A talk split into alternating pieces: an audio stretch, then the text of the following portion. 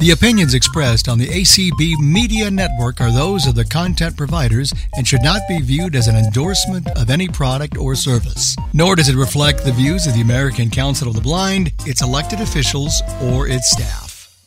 Ladies and gentlemen, JJ, are you here? I am. For some reason, Oh, you've there. got Okay. two Christine Malec's logged in. So you, oh, I mean, oh, that's is that what it was? two Christines are better than a JJ and a Christine any day. I'll tell. I, I tell you. So untrue. okay, so let me introduce you guys. Thank you. So we are just absolutely excited to have with us uh, Christine Malec and JJ Hunt from Talk Description to Me podcast. Christine is a writer, an editor, a researcher. She's a massage therapist. JJ is just an audio describer extraordinaire, having been doing this for 21 years in multiple venues and uh, you know done over 1500 audio description projects together they have co-hosted talk description for what 68 episodes now 69 And- tomorrow. or 69 tomorrow so they are here tonight to talk to us and um, welcome we are so happy to have you Thank you. Thanks for having us. Thank you. This is great to be here.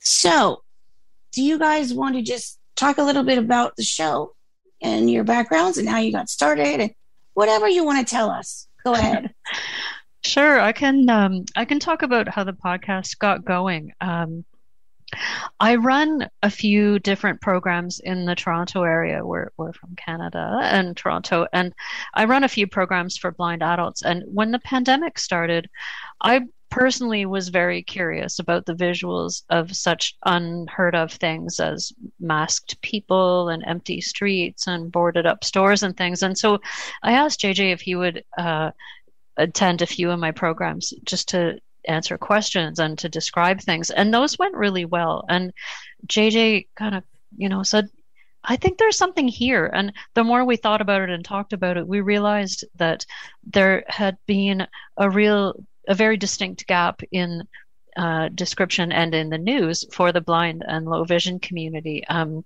it's kind of assumed that, well, there's talking heads and there's lots of words. And so you're getting everything. But of course, that's not true.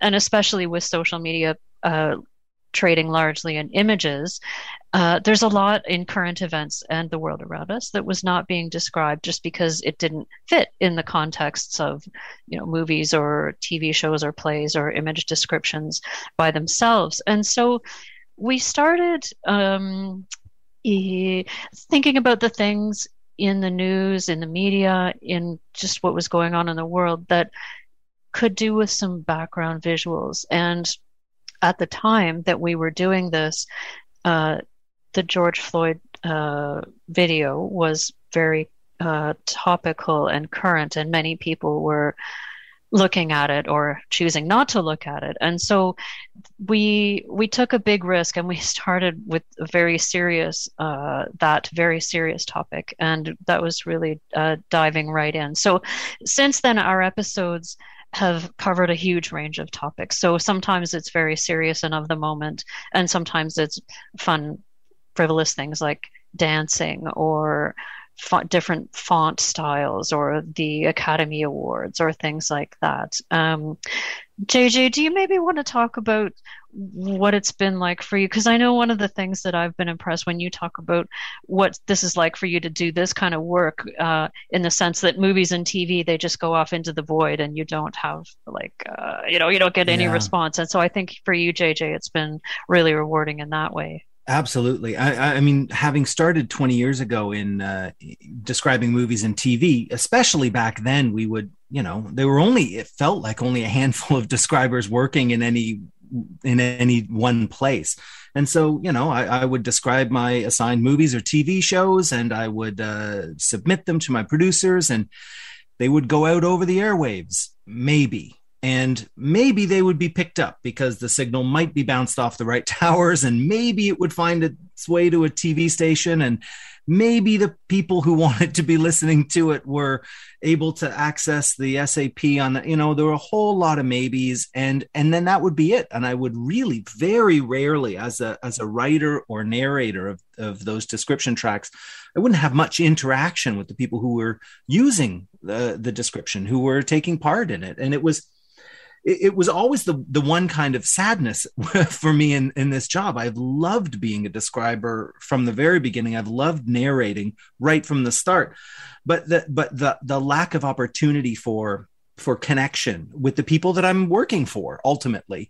Um, that that was a real uh, uh, that was a real downer, and you know that's gotten much better. Just that on its own has gotten much better because of social media and Facebook groups and and the way we can connect on Twitter with audio description hashtags. Now consumers of description, creators of description, and user creators can all you know have a conversation together, which is fantastic.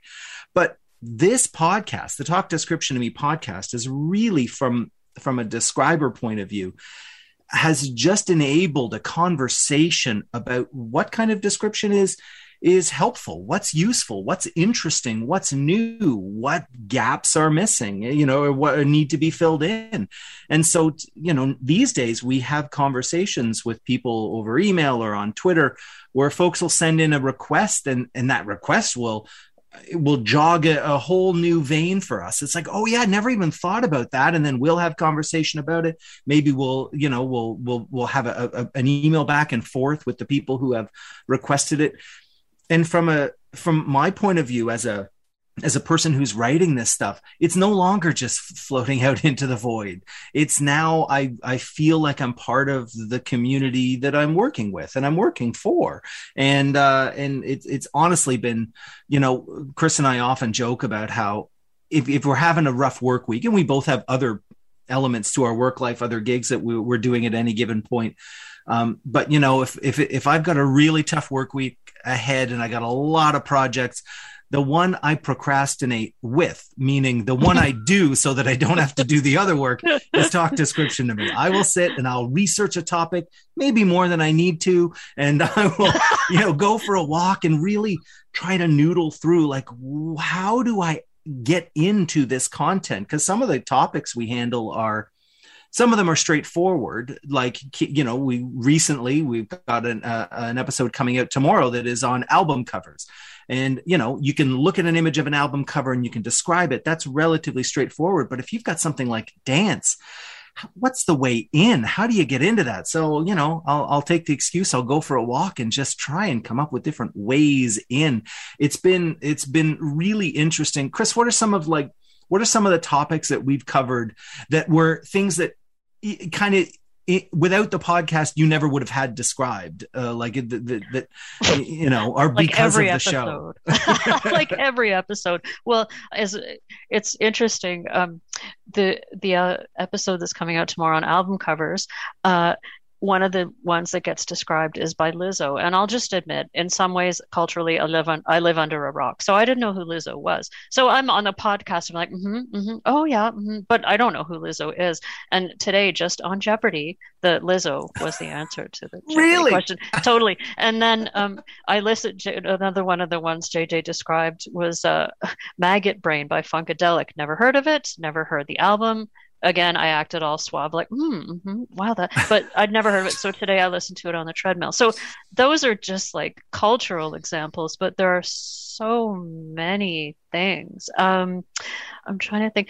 You mentioned the dance episode. That one was, I still think about it because I felt that that was really hard and I yeah. still feel like I'm missing something. And so some things like clothing or most things like say clothing or mm, this the, the literal things in the everyday world like changing fall, the fall you know kids in masks things we've talked about in the real world. They're they're they're pretty pretty straightforward. But then we talk about some more abstract things um, that i have a million questions. And uh, it gives jj the opportunity to and to to do something that a describer doesn't usually get to do which is give a a sense of what it's like to look mm-hmm. at the thing, not just what does the thing look like, but it. I I think we really got I guess this kind of comes up in every episode, but ones that stand out for me are con- the astronomy related ones like the Northern Lights or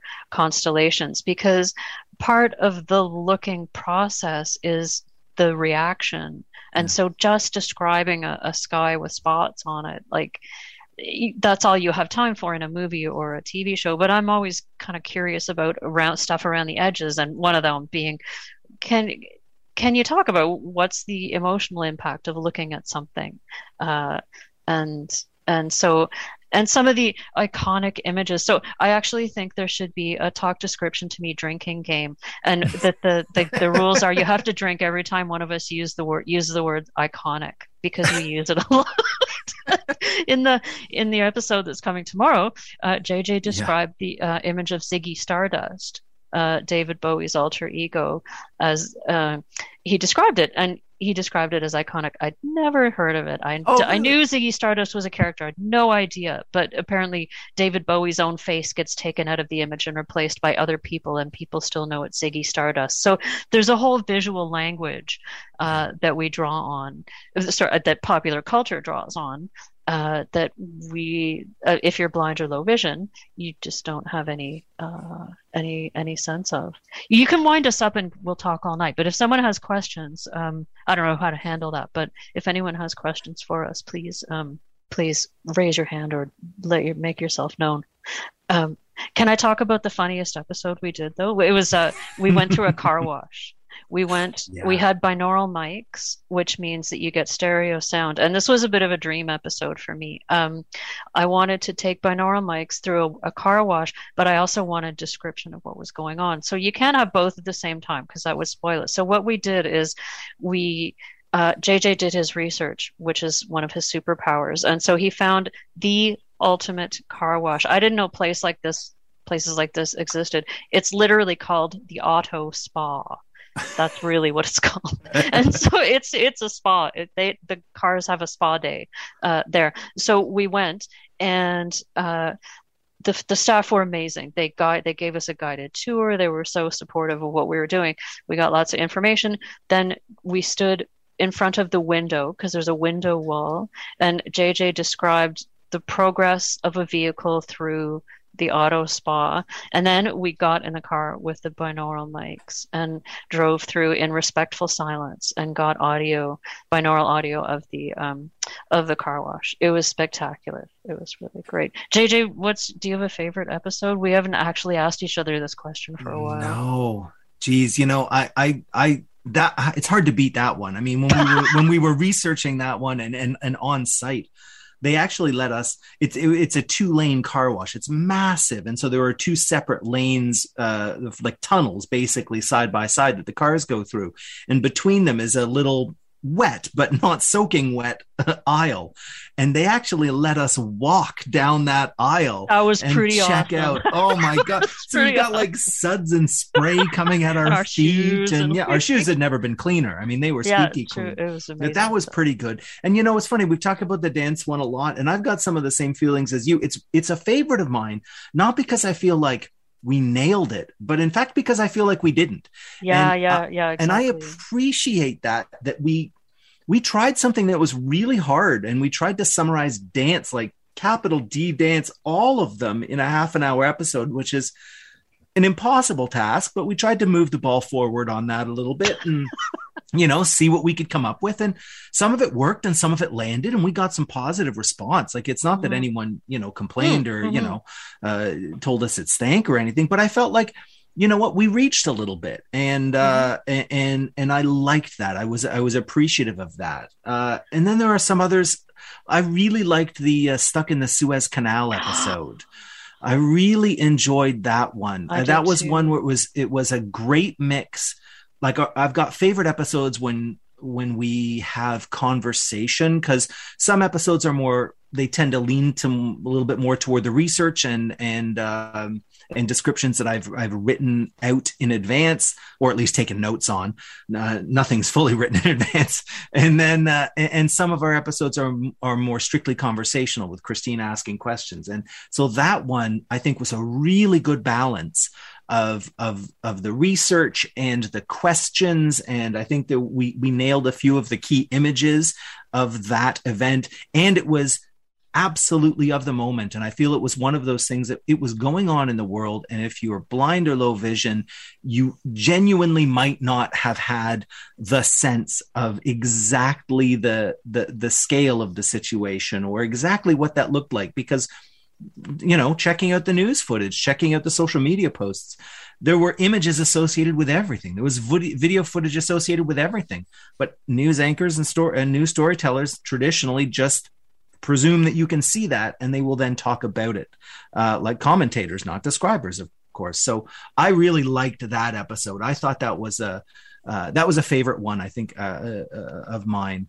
Um, me too and part of the reason was um, the mapping. I, I, there were so yeah. many things that stuck out for me but um, i liked that we we talked through the route that cargo ships traditionally take. So we you know following uh, I can't picture it in my head now, but up the coast of Africa and through to the Mediterranean, and uh, I thought that was really cool to to because I have some knowledge, like I, I own a globe and I've made a point to try and learn, so I have some, but I it's one of those things where uh, I, am hoping that it landed well for someone else uh, yeah. who who maybe yeah was was working on the geography as I still do. And that episode gave us JJ's immortal phrase. He was describing the what it looked like in a satellite image, and he said it looked like a toothpick stuck in a windpipe.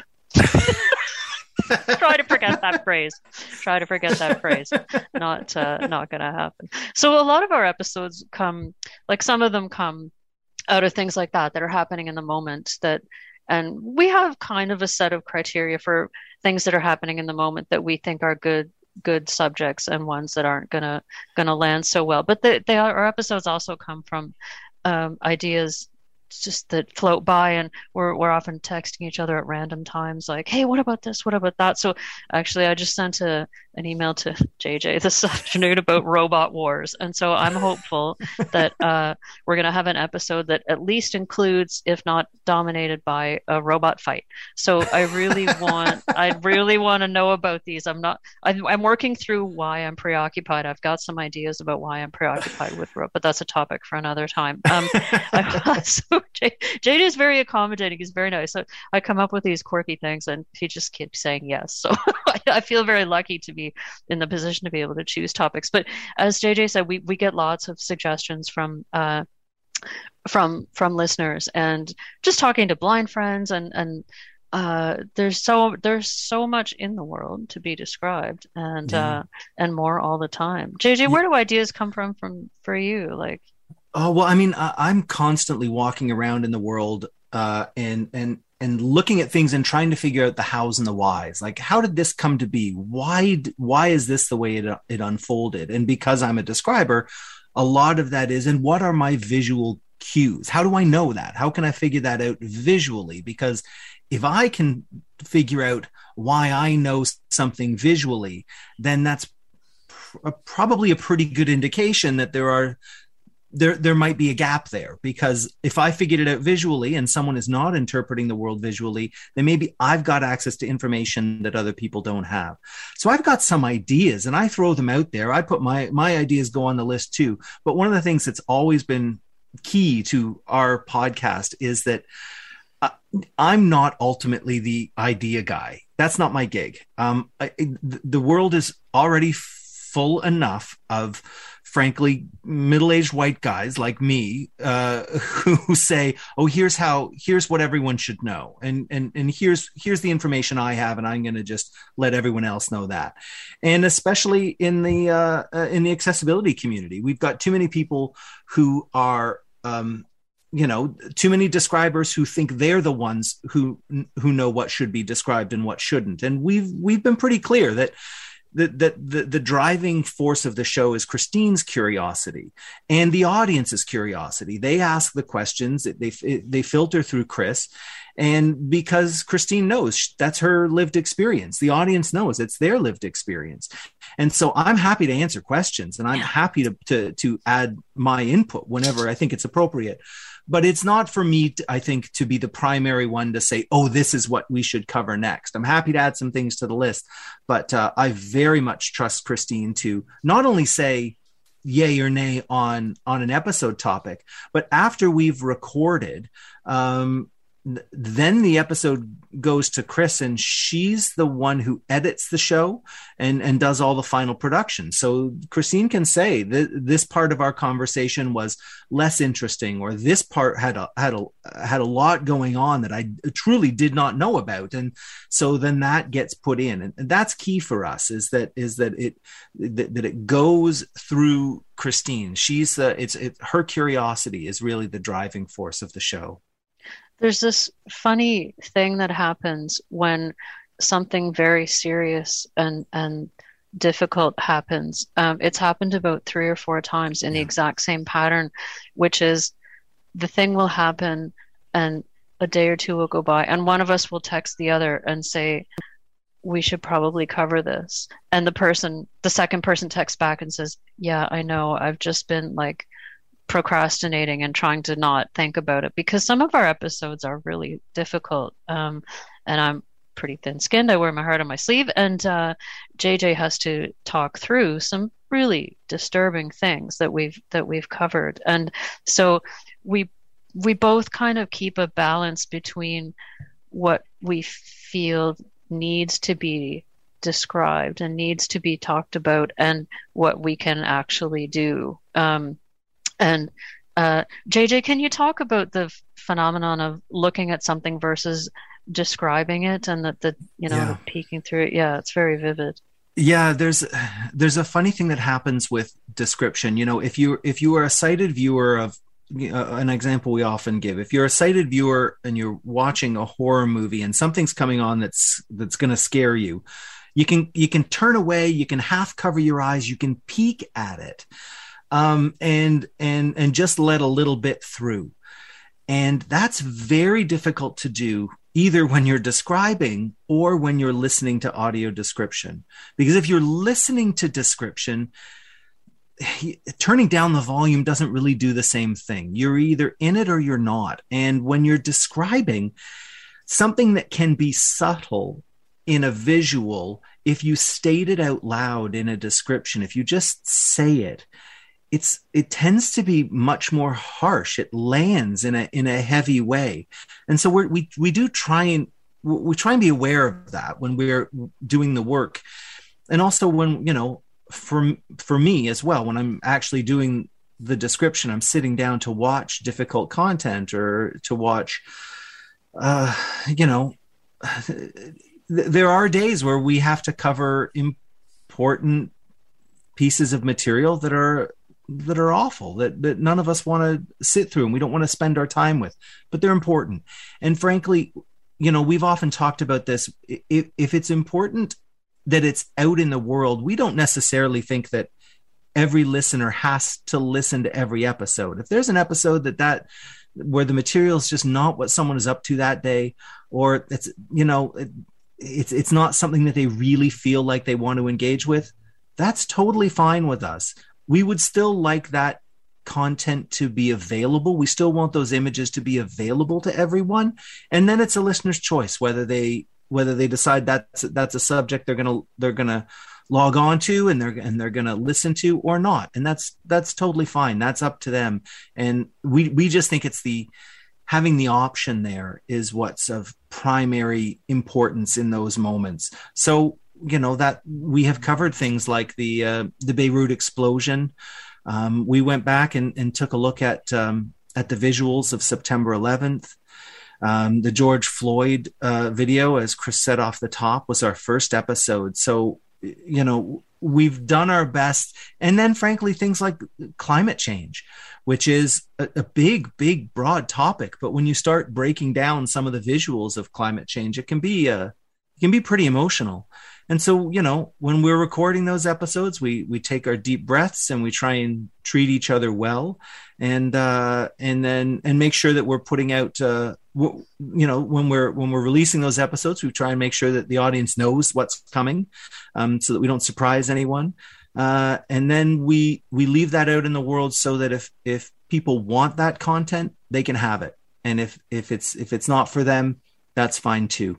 Yeah. When we started this, I never thought of I don't know why, but the word journalism just did not enter my awareness. And it wasn't until we were quite well into it that it, the the word sort of started floating to the top. And um, so now I kind of think about it as accessible journalism. And when I think about it in that way, it makes me more aware of, of some of the subtleties that I hadn't considered uh, in the beginning when we first started. And one of those uh, things is neutrality. And it's something that JJ and I talked about uh, right at the beginning, and it's an ongoing topic for us yeah. as well because uh, no, no one's no one's neutral. No journalist is neutral. We JJ and I choose what we cover, and we choose how we talk about it. But we work really hard at a certain type of neutrality. And so sometimes I'll ask JJ, what does it feel like? But I only ask that when it's like the Northern Lights or, or constellations yeah. or the moon or something.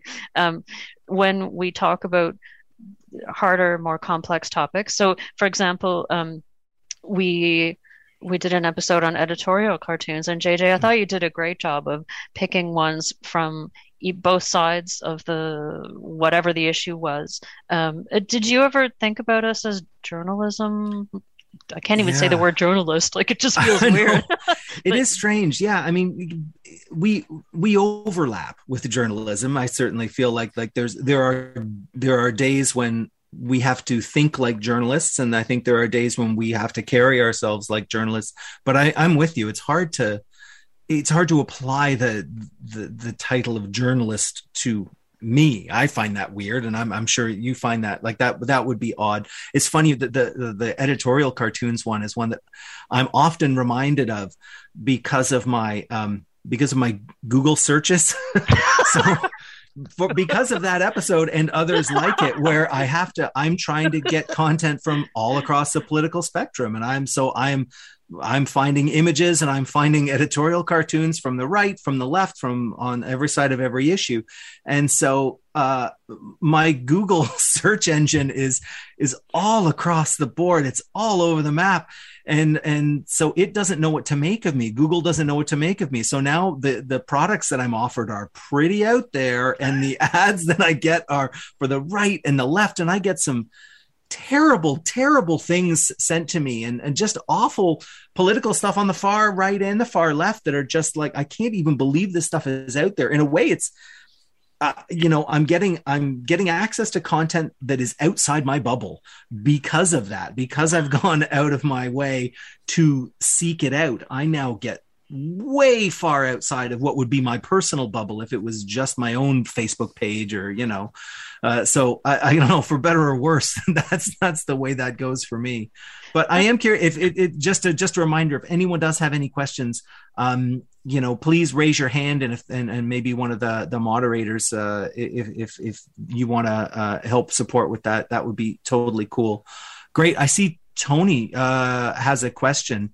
Uh, I'm not sure if I'm uh, uh, able to be the one to unmute you, but you're unmuted, Tony. Hi. Yes, yes. um, I have more comments than questions. Please. first of all, I'm so moved by so many of the episodes uh, in particular the 9 11 images. I thought I had had enough of 9 11, and uh, the image of the falling man was something yeah. that I, I didn't know anything about, or mm. I, hmm. I really didn't. Mm-hmm. And so, what I find is that your episodes require me to be in a different mood. I have to be open to listening because it's not a casual listen. And then sometimes I'm so moved. Um, as a kid, I saw colors.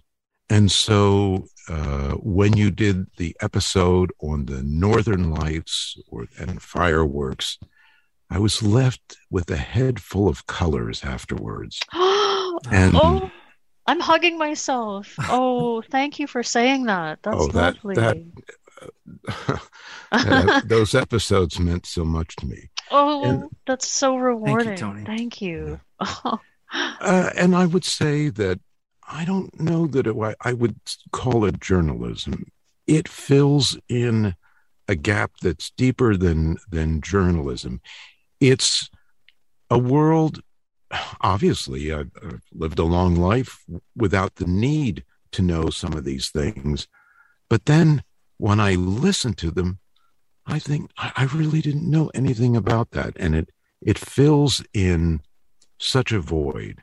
And I, want to remind everyone that if if you don't have a computer, some of you are calling in on the phone, it's available on your Echo, and all you need to do is ask her to play "Talk Description to Me" podcast, and she'll play it. And the last thing that I want to say is, yeah, it's evident that you do a lot of work, but it flows so it doesn't feel like research. It just feels yeah. like uh, friends telling you about the world that you you weren't aware of, and I, I thank you for that. Oh, that makes oh, me very happy. Wow, thank you. Thank so you much. so much. Yeah, well, thank you. Okay, we we have a hand raised by area code five one zero. Uh, JJ, yes. is your podcast called uh, Talk Description to Me? That's right. Talk Description to Me.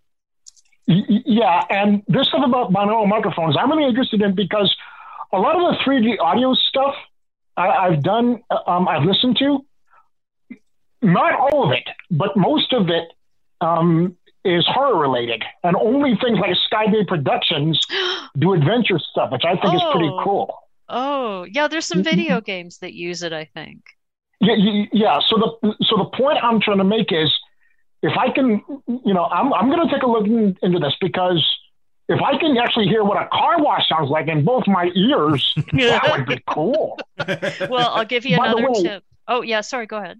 Yeah. What, what kind of binaural microphones do you use? Do you use the uh, Ambeo uh, headsets or do you use um, the. Uh... Um, no. If you listed a bunch, I might recognize the word. I don't know. My partner bought them mm. for me. Sorry. Sorry, I don't know. But I, I, was going to say about the binaural. Um, yeah, I love to experiment with those. And uh, in the, for the month of August, we actually changed our normally our podcast didn't broadcast in stereo, which we didn't know until we posted the car wash episode and someone said, uh, by the way, it's in mono. And we're like, ah, no. And so for a month, we purchased the ability to post in stereo. And so the August episodes all have little Easter eggs in them. So for example, uh jj what oh we did an episode on insects yeah, which was creepy and weird but i had a little fun by putting some mosquito noises and bug noises that are in stereo going back and forth. And uh, there was one about cottage life. So there's some birds flying around. So I would I would direct you particularly. Normally, our podcast does not have these this element of binaural sound, uh, but for the month of August, check out our episodes on those topics because uh, they have a I'll, few. A I'll few do treats. that. I'll do that because I'm really into binaural audio and 3D audio and stuff. It is without a doubt the coolest thing totally you could ever. I know. You know, I, I just love binaural stuff. Me too. It's fun. JJ, thanks for bringing this to my attention. I really appreciate it. awesome. Cheers. Cheers. Gotta go. Thanks. I, it's so moved by uh, Tony's comments. They're just so lovely, and this is one of the things that um, that we've learned since starting the podcast is we had one idea of what we were doing. We were going to describe things so that people would uh, have an understanding of the visuals of of new events and of things that are going on around in the world. But one of the things we hadn't, or I hadn't anticipated, I'm not sure if Christine had, but this idea that, of course, different people have different relationships with sight and with visual memory and all of those things. And so what we've learned is that some people are using these episodes almost it's a very visual metaphor but like photo albums you know they're able to listen to descriptions. We heard this about we've heard this about the fireworks episode and descriptions of fourth of july things. And we've heard people say yeah you know i got to think back to things that from my childhood I had seen and I hadn't thought about the visuals of those for a long time. Or colors in general you know I that's a it's it's a it's a, a visiting of a of a visual memory as opposed to just getting a, a new piece of information. And then there are other funny little things that come up like one I go to all the time we were describing sports in the COVID era. And I was talking about this was very early in the pandemic when baseball was just starting up again. And I, I thought it was hilarious the way, uh, you, know, when there was a, a coach umpire fight and the, and, you know, normally the, you know, the, the, manager comes out of the dugout and starts bumping chests with the with the umpire, and they couldn't bump chests, and so they were standing five feet apart. Anyway, that cracked me up, and I wanted to describe that. And as part of that description, I talked about the fact that the managers in baseball wear uniforms like the players, which is unusual in sports. Uh, you know, in in hockey, you don't have someone the, the coach doesn't sit on the bench in hockey uniform; they wear a suit. But in baseball, the you know they wear the they wear the uniform of the players. And we had a couple people email in and say, I had no idea. That was a totally new piece of information, but that information is going to carry forward with them forever. So now every time they're listening to a ball game on the on the radio and they hear that the manager's coming out to argue a call, now they know. Now they've got a new piece of information. So it wasn't just it's not just about news. It's these other little things that get filled in as well. And i had no idea. Uh, you know i a wonderful realization that uh, that this content was landing in different ways for, for different people. Uh, just wonderful god what a bonus yeah, I never, ant- I didn't anticipate that either. Although I do try to keep in mind because I've never seen color, so I'm always trying to remember to, uh, you know, to to think think about others when when I'm asking questions. Um, I don't know why I'm I'm thinking about the postal machine. Oh, that yeah. one's kind of stuck in my head now, like something I had no idea of before. This like room sized behemoth mechanism with it sounds like a Rube Goldberg machine, like just pointlessly detailed yeah. and uh, rollers and it's like something out of steampunk or something. Yeah. But it's real. that was a funny a, one. It was, was, a funny one. Yeah, because that was one where the um it was you know the postal uh, equipment was in the news as you know as the uh, last election was was ramping up. Uh, and all of these visuals of postal machines were in the background.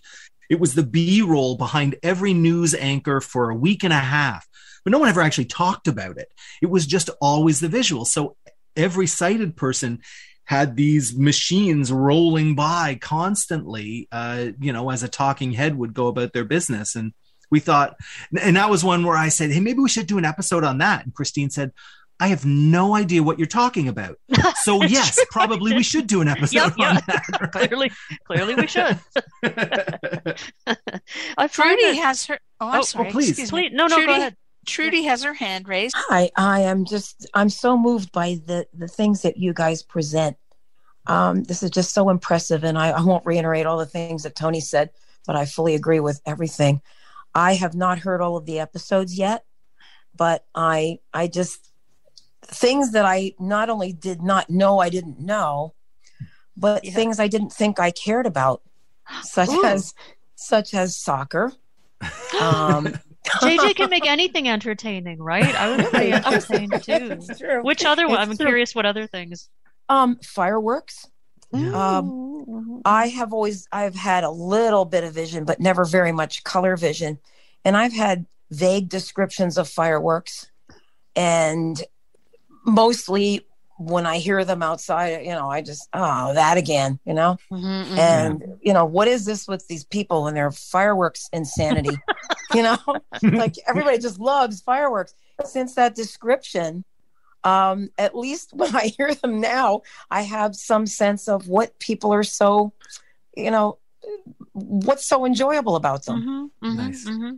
Lovely. And I, I just, you guys are so insightful and so, so wonderful. Please keep doing what you're doing. And I would love to know what pictures the four people in outer space right now are sending back. Me oh. too. and they're all amateurs up there. I can't imagine what it's like there. Oh. Feeling Ooh, that, you know, who's in charge? What if something oh. happened up Who here? Who is in charge? I'm confused about that whole well, thing. Well, there doesn't seem to be anyone. I know. It's so anarchistic. Know, yeah, I would love to know more about that. Yeah, JJ, and, have you seen any? Oh, sorry. Gosh, I'm so excited. That's okay. Go ahead. I have I don't I don't have any images up in front of me, but that's exactly the kind of thing that that's now going on the list, right? That Right. that I Yeah, kind read thank of comment today is that they sent yeah. pictures back from their first day, which their first full day was La, la, yesterday. la, la. Oh yeah. Yeah. Okay. Oh, Definitely. yeah, on you're list. talking Christine's language here. Oh, yeah. I mean, Oh, yeah. I like anything about outer space and and um, ocean. Um, Mhm. you know the depths of the ocean, things that they've been able to film. We And just also think it recorded a one cool on to know. underwater. Sorry. It's okay. We That's just okay. recorded one about underwater, so it'll be coming out soon. Oh, uh, okay. Diving and scuba and stuff. I'm sorry I interrupted you though. It's Go ahead. okay. One thing I always thought would be cool to know um, there's a show on the History Channel, actually, which is, is strange for it to be on, but the one about ancient aliens. Mm. Mm, I've uh, heard about that. Some of yeah. the footage that they have, Oh. apparently, there is footage about uh, vehicles that have been found, uh, bodies that have been recovered, and things like that. Now, some of it, I guess, has been debunked. I don't know how much of it is true. Um, Interesting. but it would be interesting to know what some of that stuff looks like. Ooh. Yeah, Are you taking that's a- notes, JJ? I am. 'Cause I'm, some of that I'm stuff scribbling is- away. Yeah. Some of it is like aerial views of things that on the ground don't strike you as anything, but when you look at it from above, Yeah. you're like, "Whoa, that's a that's a duck," or I don't know, something that you only see f- is recognizable Yeah. from high up. I'd love Yeah. to know more about that too. Yeah. Oh, really interesting Anyway, I'll stuff. let Well, somebody else talk. Thank you thank so you, much. Trudy. Thank yeah, you. being juicy. Thank you.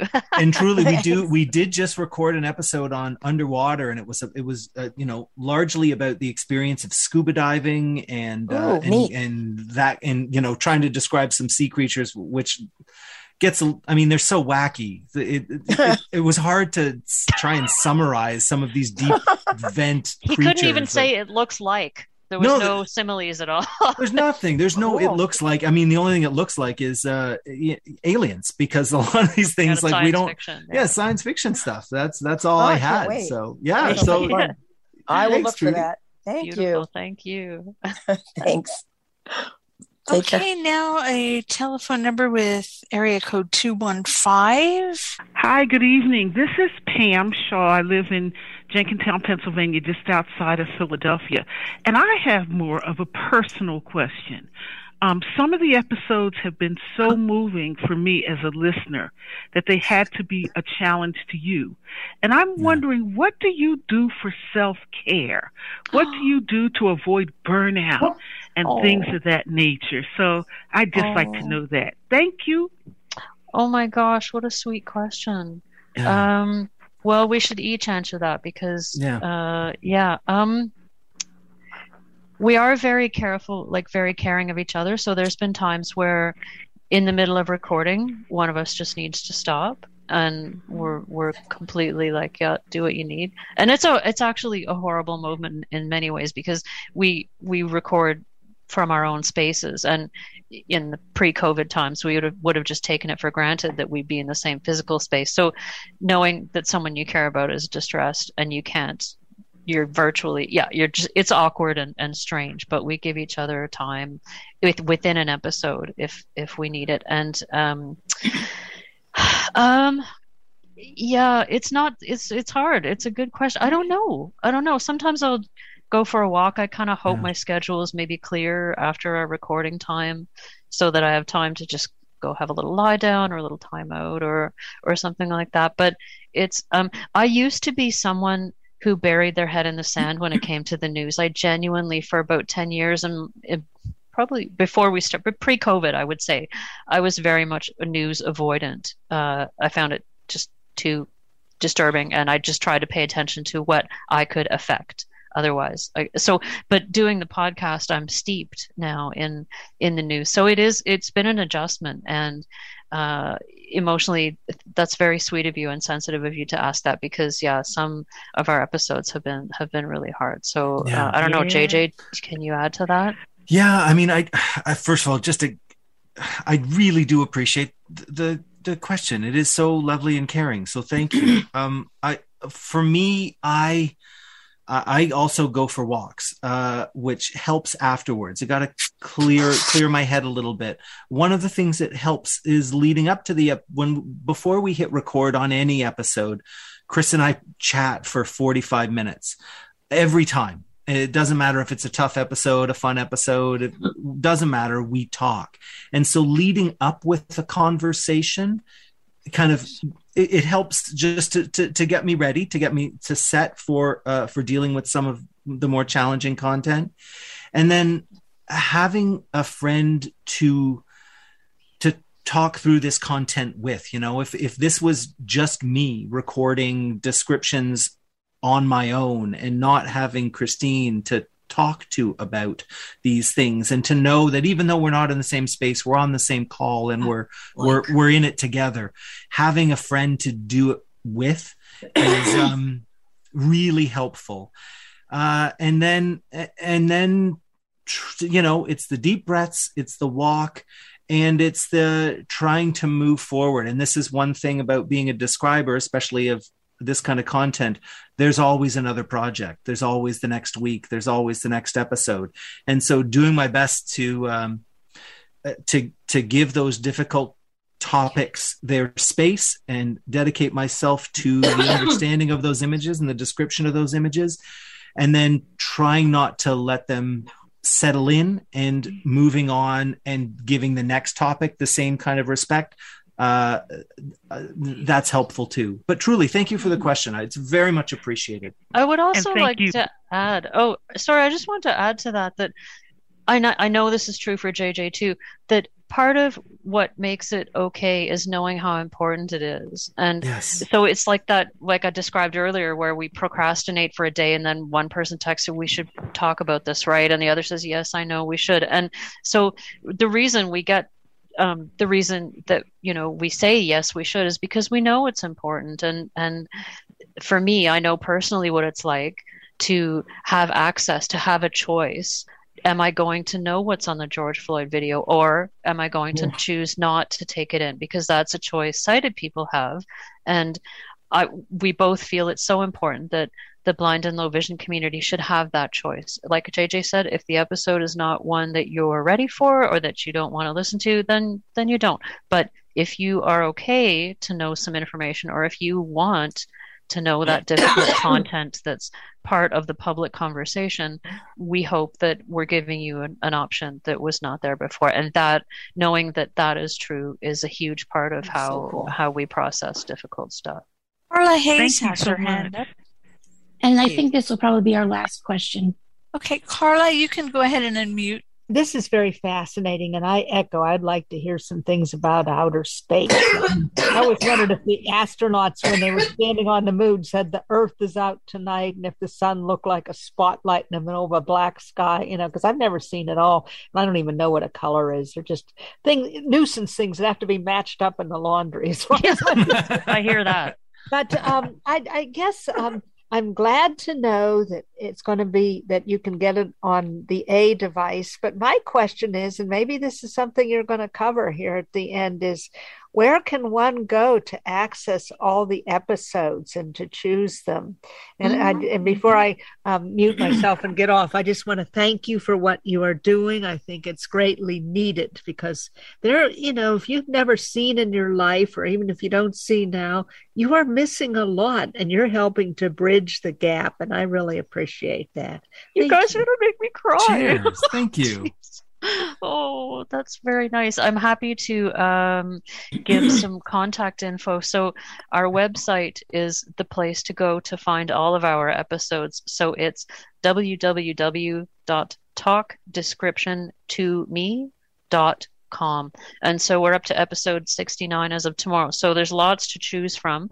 Otherwise, you can just look for it on your podcast app of choice. Or I had actually forgotten that the Echo would the Echo and the Google Home will think, play yeah, it. I yeah, think, I think that, so. That's really cool. I should tell more people that. I'd forgotten about that. yeah, and you can always find us if you've got uh, a, a, question or a topic for us. You can, and you're on social media. you can find us on Twitter. We are at Talk Description. And if you search on Facebook, you can find us at Talk Description to me there as well. Cool. And our, our email bodies address that they found, vehicles that they found. Our email address is uh, They have found bodies and at stuff.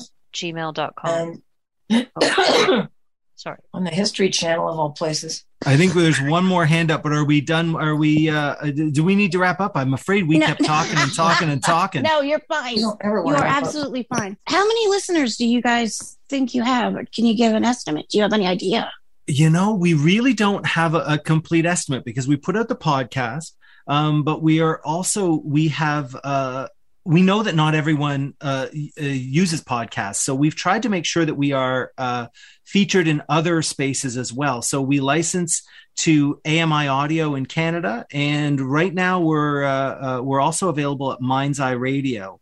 Um, so between all those different platforms, it, it's a little hard to know. Uh, um, but frankly, we we're putting this content out there already. So we want that the more people it reaches, the better because it's it's already available. It's it's already here, and the more people can have access to it, the the better for us. So uh, having the opportunity to come and speak in, in in forums like this and and spread the word, and and the more you know, the more people here can if hopefully take a listen and then let others know about it the the better we really appreciate and frankly i think the most of the spread of the sh- of the knowledge of the show has been word of mouth people talking about it with friends and people going to other groups and and, putting it in newsletters and things like that has really helped the show so if the show is something that you are enjoying or or, or finding helpful or useful, uh, we invite you to, to let others know and uh, and share it around. We really appreciate that. We truly do.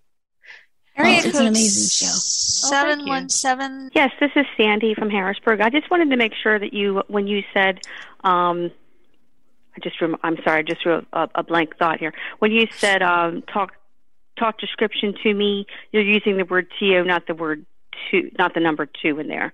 Correct. When you gave your That's right. website earlier. Okay, thank you. Yes, that's right. Uh, Will, are you on the stage? I am. Okay, I think Will has a comment to make. I do. First of all, I think um, if anybody's unfamiliar with their work, you've got a good sample of how just how charming, personable, and articulate these two people are. Oh my gosh, Um, will you write a business card for me, please? I love those adjectives.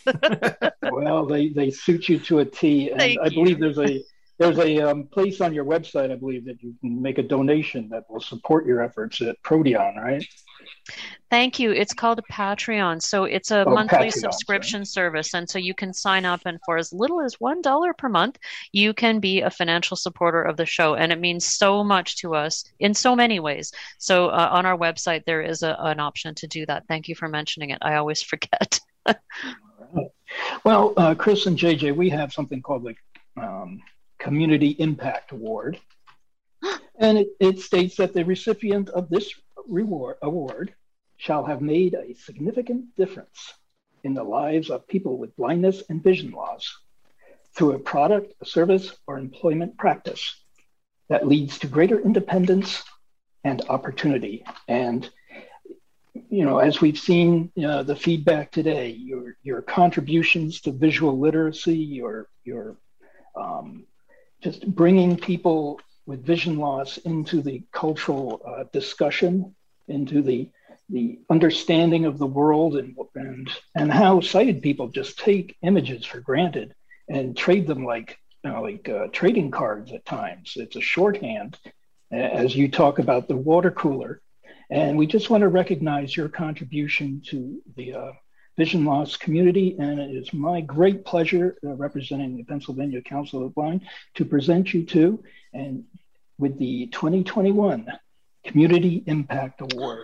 And you'll be receiving a plaque from us. Oh, my Thank you. goodness. Gosh, oh, I'm hugging Thank you myself again. so much. Aw. Oh, I'm just Thank you. Wow. so so touched, so completely blown away. Oh, Thank Oh, you. Me too. That is so beautiful. Thank you so much. It helped. This is this is why we do the work, right? This is the best part of it is is getting feedback like this of how much it matters to people and the gap we're filling.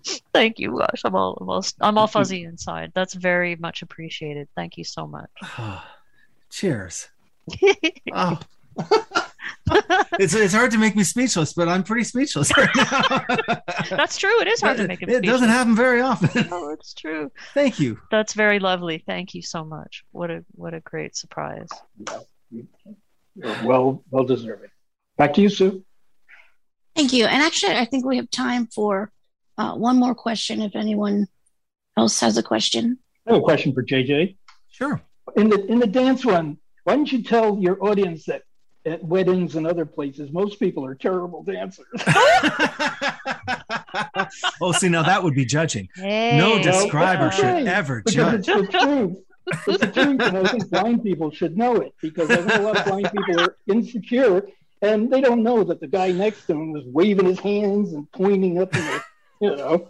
That's a really good point. That's a real. We did not talk about what makes bad dancing versus good dancing. We we tried to true. enable people. I did at the end. I did try to say, hey, like go have a dance. It's fun. You know, you learn something. It's really fun. I did try to put a plug for that to encourage Mhm. those of, sh- of shy people. Um, but I love to know because I dance if I'm feeling goofy or whatever, whatever. So some social context, and I have zero sense of how I fit in visually to what other people around me are doing. Like I might look like a total loser, and so I just have to accept that that might be true and decide to have a good time anyway. And I assume that if I look like I'm having fun, I'm halfway to to looking not like such an idiot. But um, yeah, zero. I have absolutely zero sense of how people dance conventionally, just at a wedding or at a club or well, I guess those are two really different contexts, but uh, in a social setting, like what what looks sort of normal, what makes someone a good dancer, what makes someone look goofy, what makes someone look goofy but enjoying themselves. Uh, there's a whole range there we didn't get to, JJ. Perhaps we should have a, Yeah. a drunken wedding episode. That's right. The drunken. We- I think that's a good one Wedding. for talk description after dark. Right? Yeah. the drunken wedding episode. Yeah. Tony, you have Tony has another question, and this will be the last question. No, it's it's not a question. I thought Oh, maybe okay. a way Where to is he? close this out is in the episode about the insects. Uh, Chris uh, Christine reveals that a bug flew into her mouth, and God. maybe we could close this out by you telling us exactly what you said. or I don't not. think that would be appropriate. I'm quite sure that would not be appropriate. There was a lot of profanity. Uh, there was a lot of whimpering, uh, like a child. A lot of hunching over. I can imitate the whimpering if you want, but it's not pretty unbecoming. So I don't think I. No, there was a lot of profanity. So just very quickly, if um, we were talking about insects in our episode, and I had the experience of I was singing with friends outside, and I took a nice deep breath for the chorus, and I got a a, a fly in my throat. So it was more, and and I I I leaned over and did a lot of undignified things like spitting and and stuff, and a lot of profanity ensued, which I'm not going to repeat, or you'll take my award back.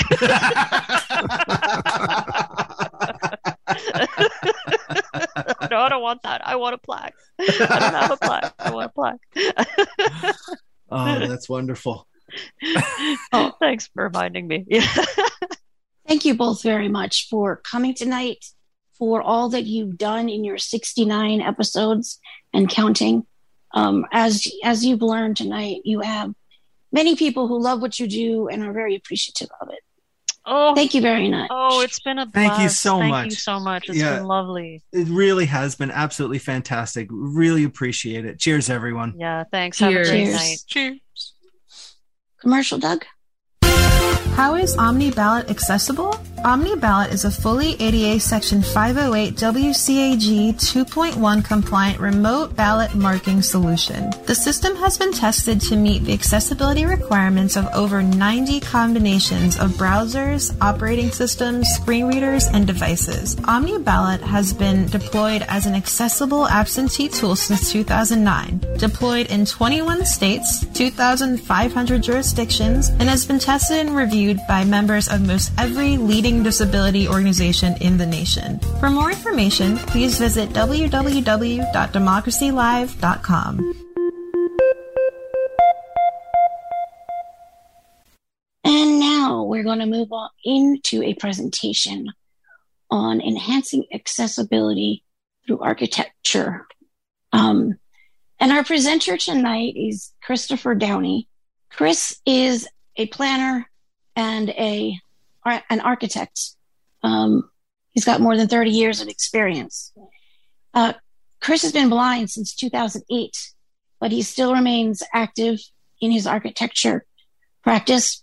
Um, and he joins us tonight to talk about um, exactly the kind of work that he does and how um, we can be more um, aware about um, the types of architecture and different things we can do to um, get more accessibility into buildings and other things in our communities. So, Chris, welcome.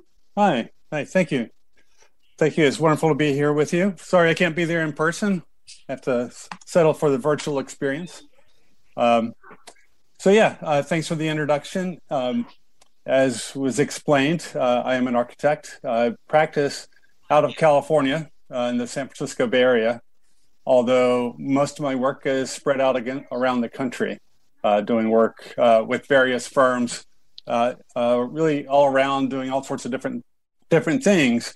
And as Sue indicated, I'm I did lose my sight back in 2008 and so uh, at that point sort of re reimagined uh, how to work if i could work sort of figuring all that out and uh, uh it was i don't, don't want to spend too much time there. But in a circumstance that happened then i, I had just started a, a new job managing and being the managing director of an architectural office that was doing really really exciting prefabricated modular uh, custom home designs. And and uh, I had been there for three months when I had the surgery and unexpectedly lost my sight. So that was kind of a tough start uh, to working with the firm. Uh, and I actually went back to the office exactly a month after I lost my sight uh, in the hospital, just trying to figure out how to uh, how to imagine being an architect, what I could do, where I could find value, offer value, and whatever. Um, but of course, if you can connect some dots, 2008, that was uh, kind of a tough time in the economy. It was hitting our firm incredibly hard. Uh, as I was doing all my rehabilitation training, all my O and M, Braille, uh, technology, uh, all that, was able to keep my keep my job, kept doing work, and then in uh, December, and about the third or fourth round of layoffs, I was laid off. So I got to start 2009 looking for a job in the depths of the of the recession uh, and especially challenging having been blind as an architect for less than a year. Uh, through some really, uh, um, I guess, uh, I don't know, some good intervention, uh, some good networking, uh, was quickly connected to a firm that was doing a polytom- polytrauma and blind rehabilitation center for the Department of Veterans Affairs in Palo Alto, California. And and with that, it, they were really interested that I was an architect that was new to sight loss because they were designing a building for veterans that were new to sight loss. Uh, by that time, I had the skills to uh, work with tactile drawings.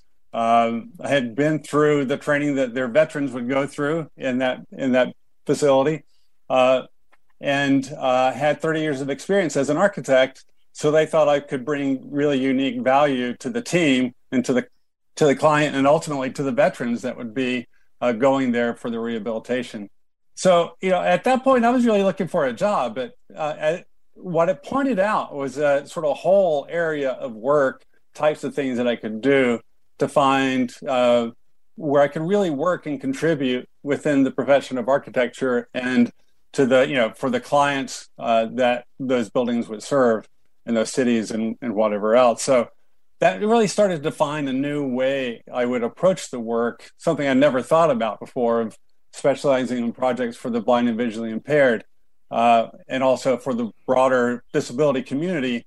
Uh, and, and doing it in a way where I would consult directly with teams, uh, be part of their design team, and really bring to bear uh, this sort of uh, lived experience of blindness uh, into the design process to be part of it and finding creative solutions both to problems but also in recognizing opportunities and things that would be uh, uh, beneficial uh, enriching uh, and if it's in an environment specifically for the blind particularly sort of well adapted and appropriate to that experience uh, and doing it in very integrated and respectful ways so um, that really went up, you know, sort of set my mark for how I was going to move going forward. And so that was back in 2009.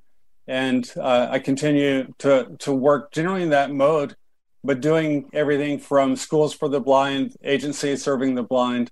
Uh, let's see, eye centers do a lot of work in healthcare. And that was actually the connection to this uh, event was the work that I've been doing with uh, architects uh, national firm called HOK doing work uh, with UPMC uh, uh, in Pittsburgh for their new vision um, vision rehabilitation hospital tower in at, in Pittsburgh, Pennsylvania.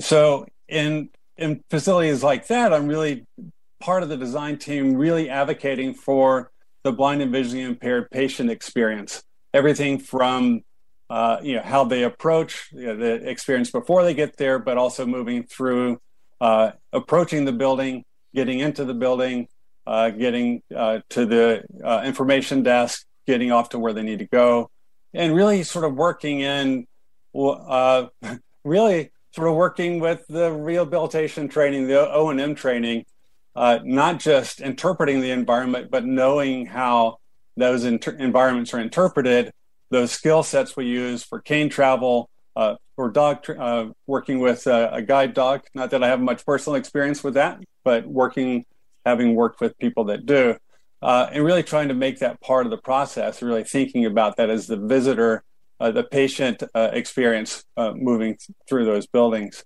Um, so anyway, I'll come back to that later. also got involved doing some work beyond these immediate areas because you know I I'm concerned about how the blind and visually impaired get their services, but also concerned about going to work, uh, getting to work, and while they're at work and in the community in general. So getting involved in transportation projects, uh, public transportation, some work in airports, uh, but also museums uh, culturally, trying to find places that and be more inclusive strategies for the blind and visually impaired in museums uh, in the museum content and experience. Uh, and and uh, excitingly these days, a lot of work with technology uh, companies in their office and corporate uh, office uh, campuses, largely because they're employing so many people with disabilities, and especially people that are blind and visually impaired. And I've been delighted to find that as as a client, they are very excited and determined to go well beyond accessibility regulations to really um, provide an inclusive environment for their diverse workforce that really sort of provides an appropriate level playing ground for everyone to feel included and giving their best to, in that environment. So it's a really great environment to be involved where it's it's not about what do we need to do, what does the code tell us to do? It's more about what should we be doing here. Um, so those are really exciting opportunities, and it's something that I hope will really change sort of the whole uh, sort of way other clients approach uh, designing of environments for people and noticing, realizing, and honoring the obligation to be inclusive to the the full broad public, not just those that have classically been at the center. So, um, so anyway, uh, I know there's some. I was going to explain a little bit about how I work, the accessible uh, uh, processes and things I might use. It's not a whole lot. I use a lot, do a lot of work with uh, adaptive. Sorry, with embossing printers, large format embossing printers, uh, so that I can print drawings in tactile form and read read those. Uh, I have no sight at all, so there's really no interface that's suitable for me today to work in the digital space of architecture, to design, to draw within the computer uh, to do that. Uh, there's some things under development that might enable that in the near to far future. at some incredible price point. Hopefully, it'll be there at some point uh, in the in the future and something I can take advantage of.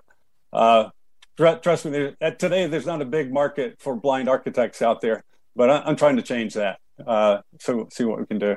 Uh, but uh, anyways, the, the but having the embossing drawings are really critical because uh, the drawings are where that's sort of the currency of of the architectural trade of being able to read the drawings to interpret things, and it's something that I've really come to uh, appreciate the challenge in working with many of the clients that I work with that are blind.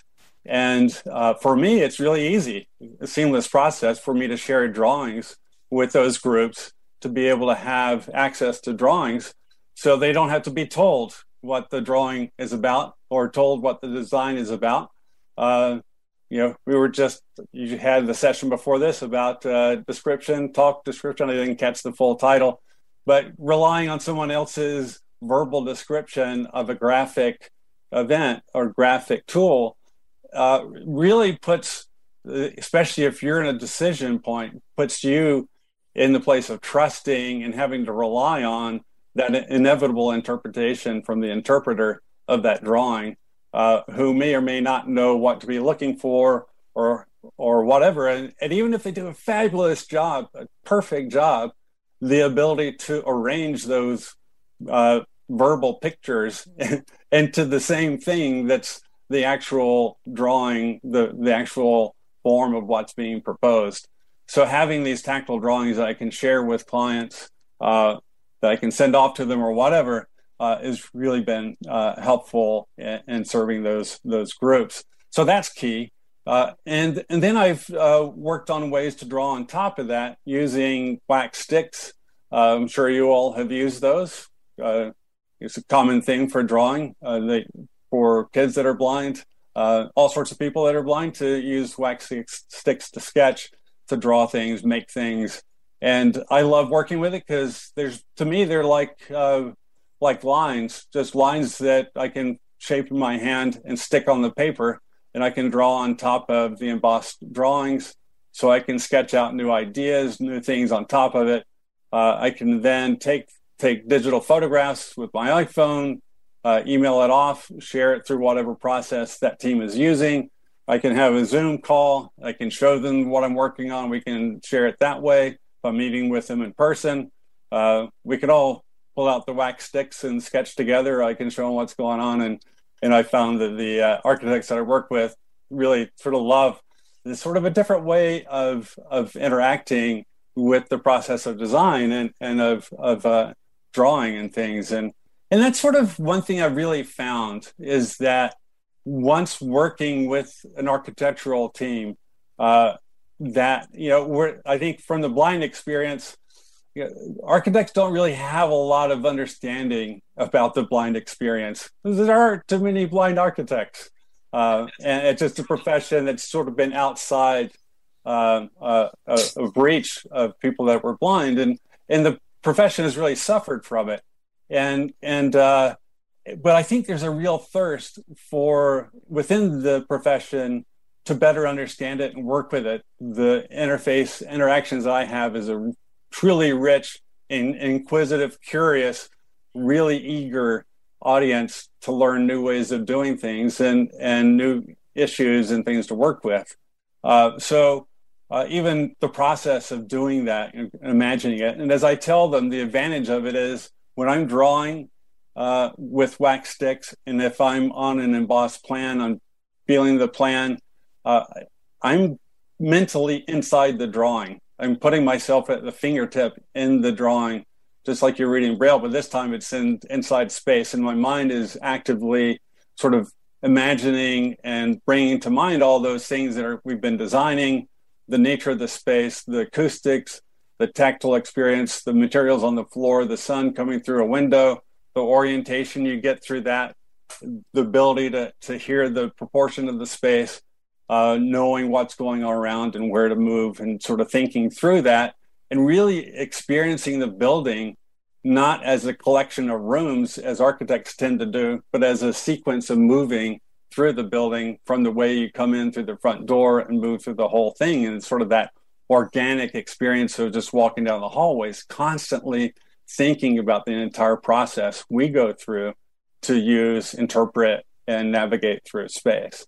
Um, so anyway, there's a lot of work that's done with that, and being able to work in the drawing that way and to bring other architects into that way of thinking has been really helpful uh, and I think beneficial.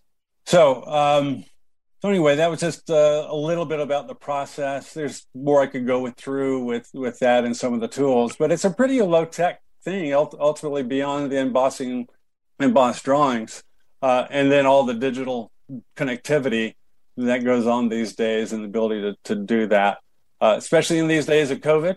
Uh, nobody's traveling, and when I've got work uh, from coast uh, from one coast to the other, and work in Canada uh, and elsewhere, there's uh, the ability to to have virtual meetings and participate that in all that is really helpful.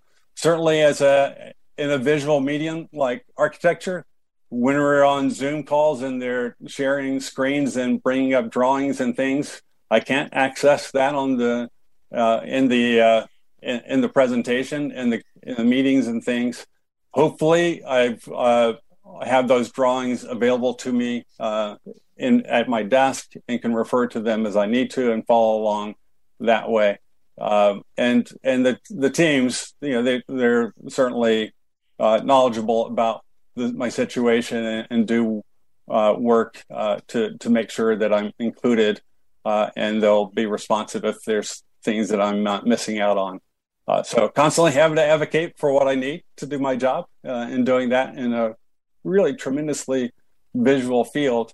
But uh, I think the key thing was having those 30 years of experience, knowing the business, knowing the profession, the training, and everything to be able to work with that has really been helpful.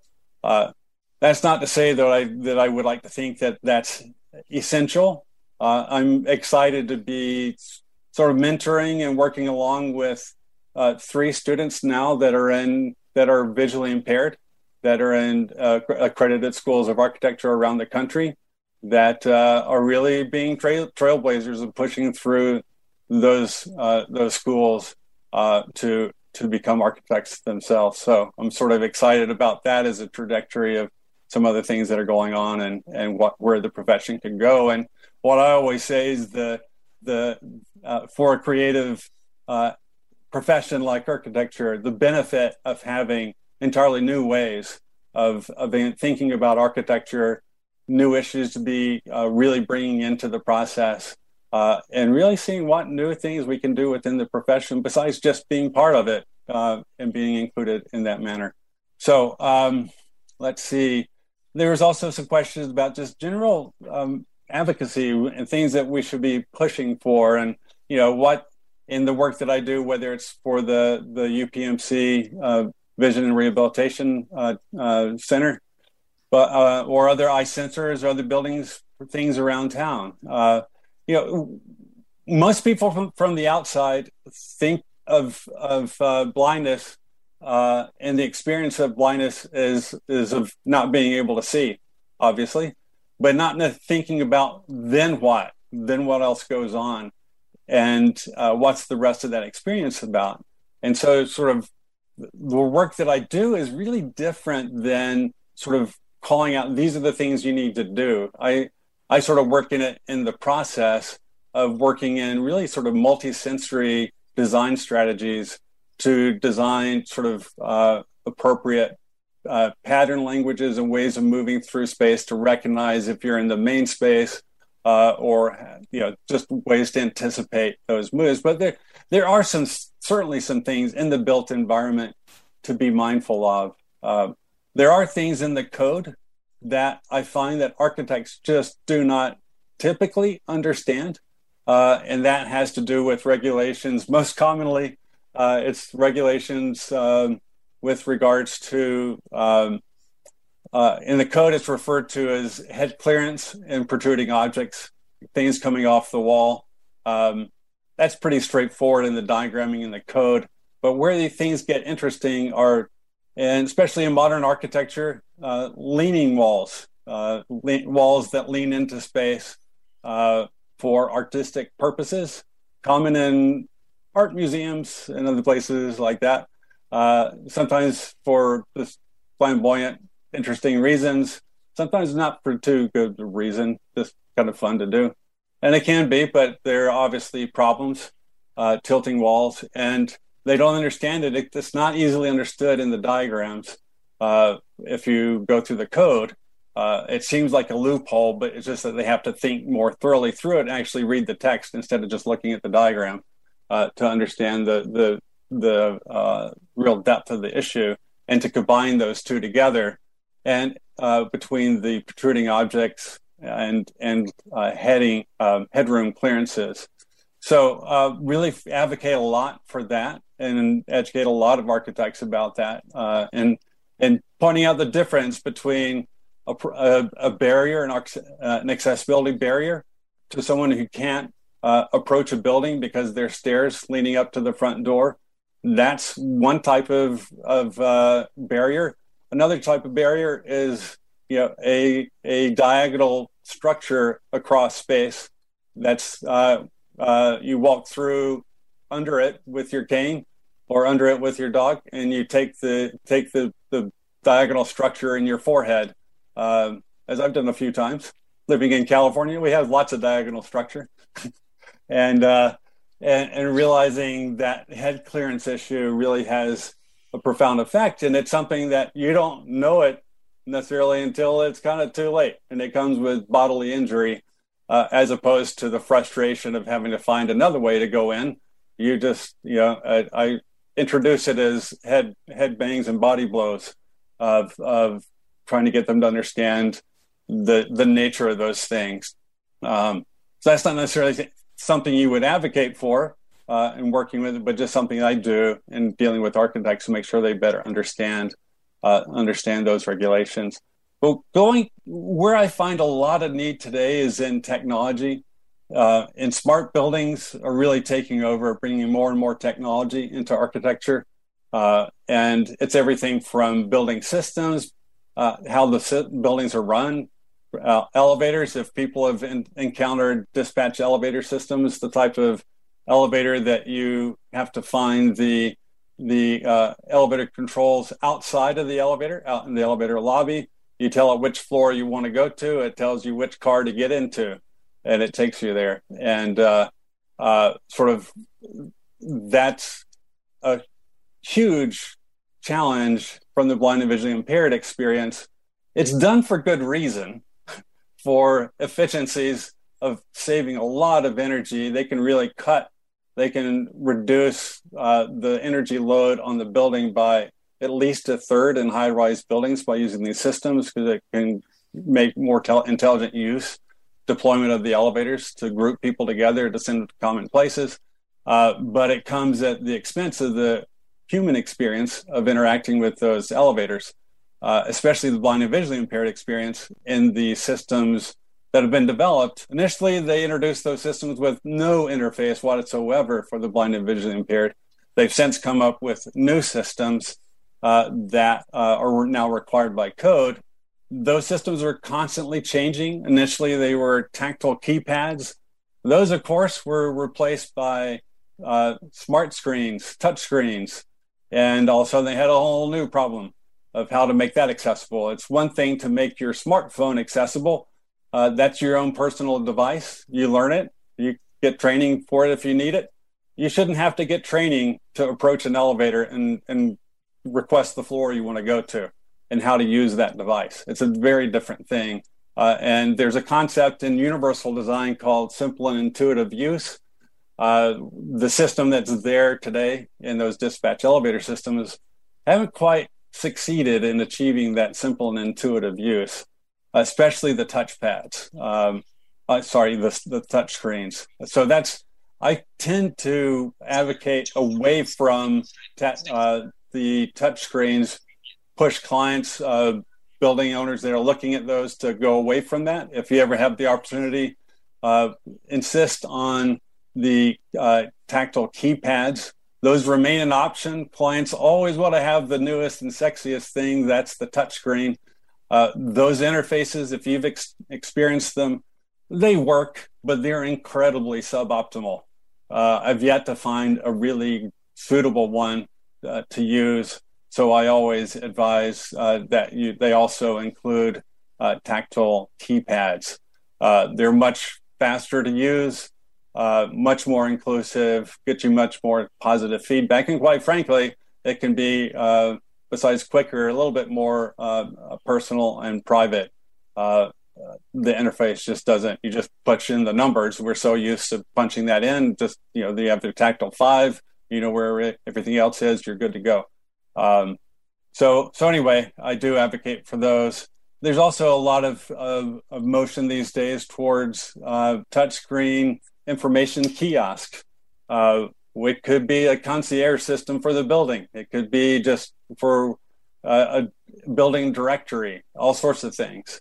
And they will do everything that comes to mind that's required for accessibility in terms of approach and use for people with mobility impairments for wheelchairs they'll make it physically accessible and they'll insist it's accessible until you ask well how do you use it if you're blind? And they're like oh well that doesn't do that. Well so that's not you said it was accessible. So um, it's a it's something that that industry is really catching up to. Uh, as they get more and more things in the built environment. It'll be more common, uh, but again, it's going to be what is that interface going to be like? How is it going to be simple and intuitive to make that work? Uh, so it's a bit of a challenge.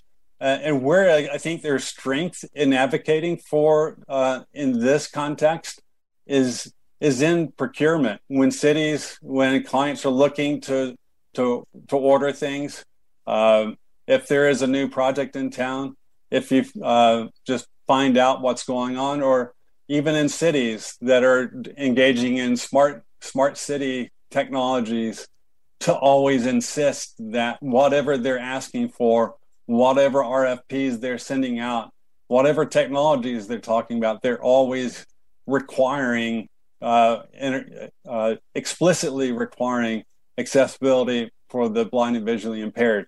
If they don't ask for it up front, they get a contractual uh, uh, contract written, award the work, sign a contract.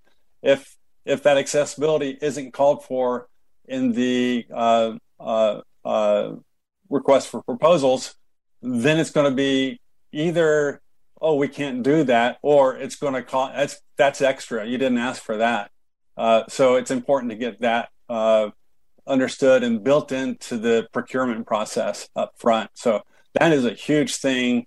Uh, given all the push for for um, smart cities these days, uh, smart city technologies, uh, that's an important thing to to be looking out for and advocating for. Um, and then you know in the um, let's see oh, there's so many little things uh, of of uh, um, different processes. So much of it is the things that I work on is really about sort of how to design within that, make it part of the process to make it more natural, obvious, intuitive, uh, and working within the the skill set that we have for cane travel, uh, being mindful of how the those using uh, using uh, service animals uh, but also especially the low vision condition, designing for high visible contrast. That's, uh, in fact, you know, as we all know, that's more that serves more of the population than those with no sight at all. Uh, and that's something that's not fully understood within the industry, although the codes do speak to that to some extent, but not thoroughly certainly advocating for high visible contrasting strips on all stairs uh, whether they're interior or exterior. Uh, interestingly, they're not typically required in interior environments in most state codes and not by the ADA, uh, except in some circumstances. But uh, typically, clients and our architects are more than happy to do it if it's brought to their attention.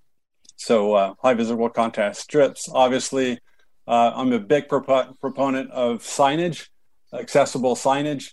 Now, it's especially important in old buildings. Uh, it's common in medical office buildings that predate uh, ADA, the passage of ADA.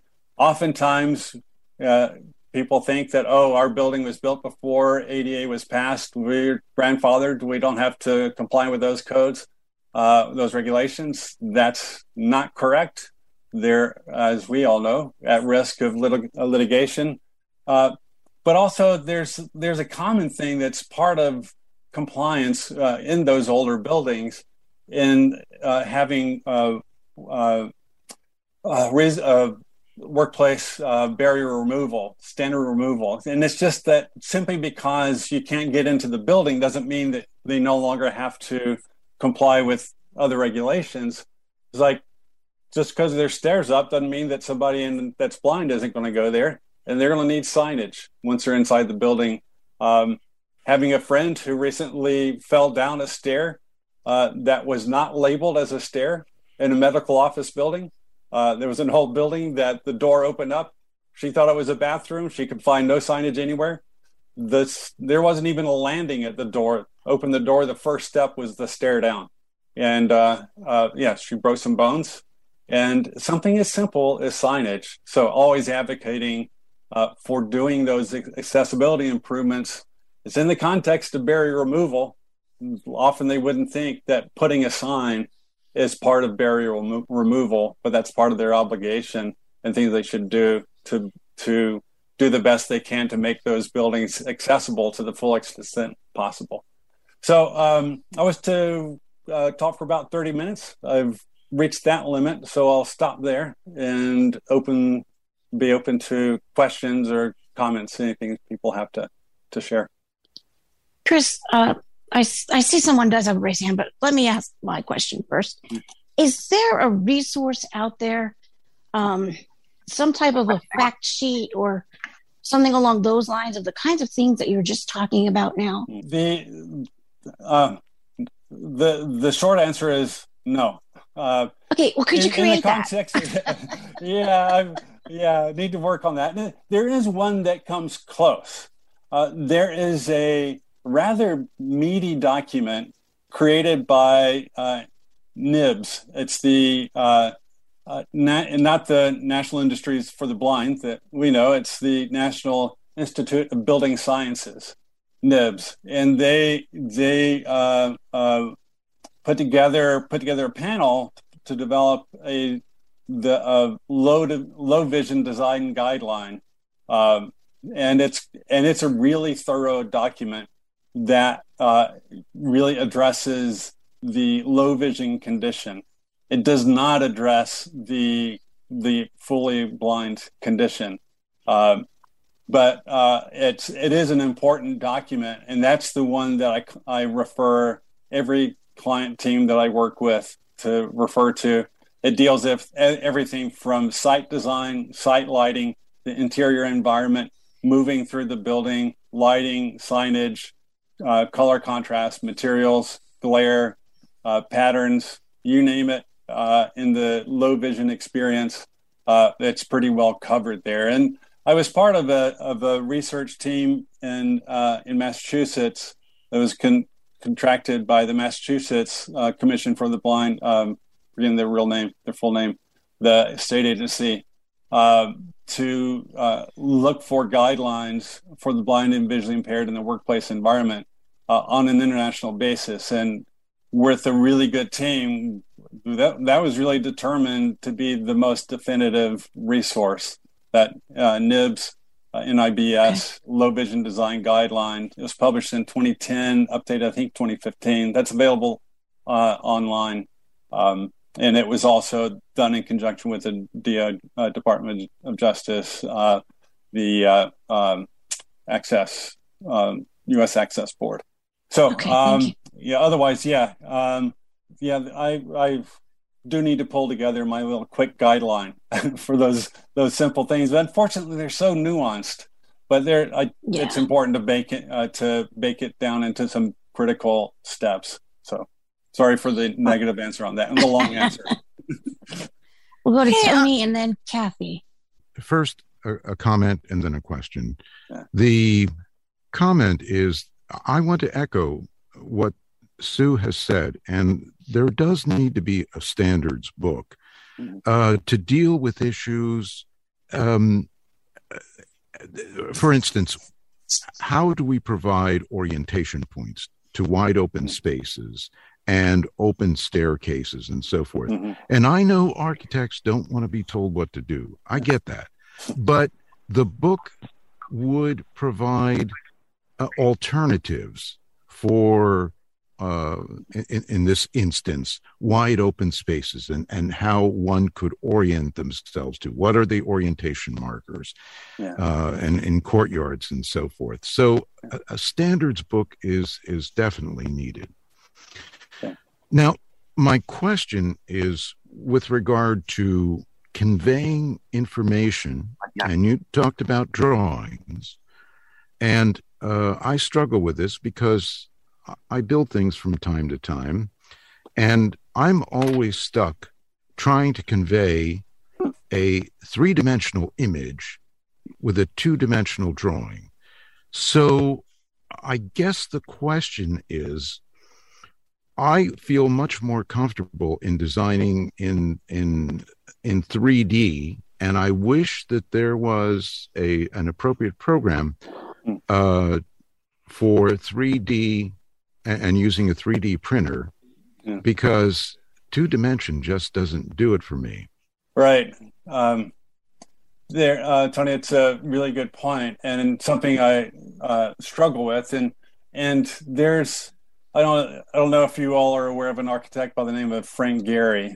Um, uh, practices out of Los Angeles, and he has done a lot of.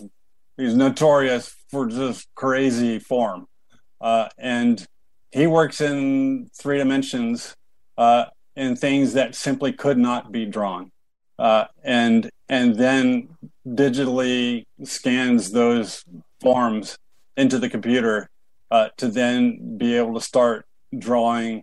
Uh, uh, actually, he doesn't even issue drawings. He, he hands over discs or you know his digital files to use because it defies drawings.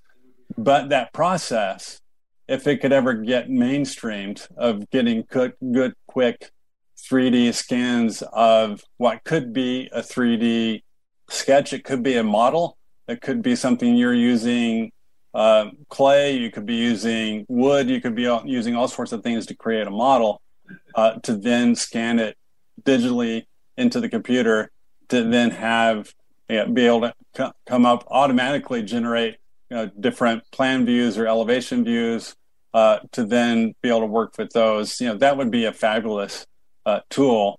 Um, so, so, but that's to my knowledge not available on the market uh, unless you have, you know, lots and lots of money uh, to be uh, getting that kind of equipment because that that equipment is generally out there. It's actually pretty commonly used to three dimensionally scan buildings now. They even have robots. You just send the robot off into the space, into the buildings, and it goes through and it just scans everything, does 3D scans and generates the drawings, and boom, here you go. Here's your existing building. Uh, so, uh, but that's doing from the inside the space out to the perimeter shell that's defining that interior space. Um, but uh, it's a simple thing to then take it to that kind of three dimensional scan. Okay, Kathy. I never would have thought that blind people needed special buildings. Um, you know, we pretty much go where we need to go, blah, blah, blah.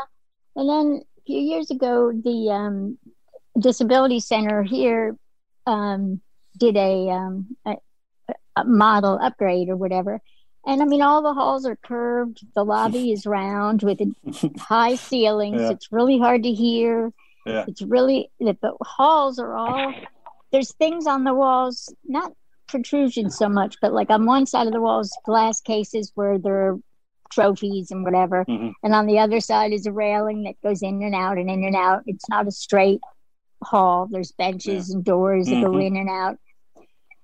And are there are there things that you can recommend that somebody can make something that wasn't made accessible. Like I'm not sure what they could do to their. We thought Yeah. when they were building it, we thought if you could just have a line down the hallway so you could, you know, keep straight when you're walking, and you Yeah. know they could couldn't do that. But Yeah, no, that's uh, when part of the design process. That's an easy thing to do. It's like I, I typically advocate for hard surfaces for the primary circulation path through a space. And then if you have seating areas uh, off to the side or a lounge area or whatever else, different kind of open spaces into that uh, off that circulation spine, that those other things have uh, high contrasting texture uh, and uh, and colors, so that they're visually Ooh. and texturally different.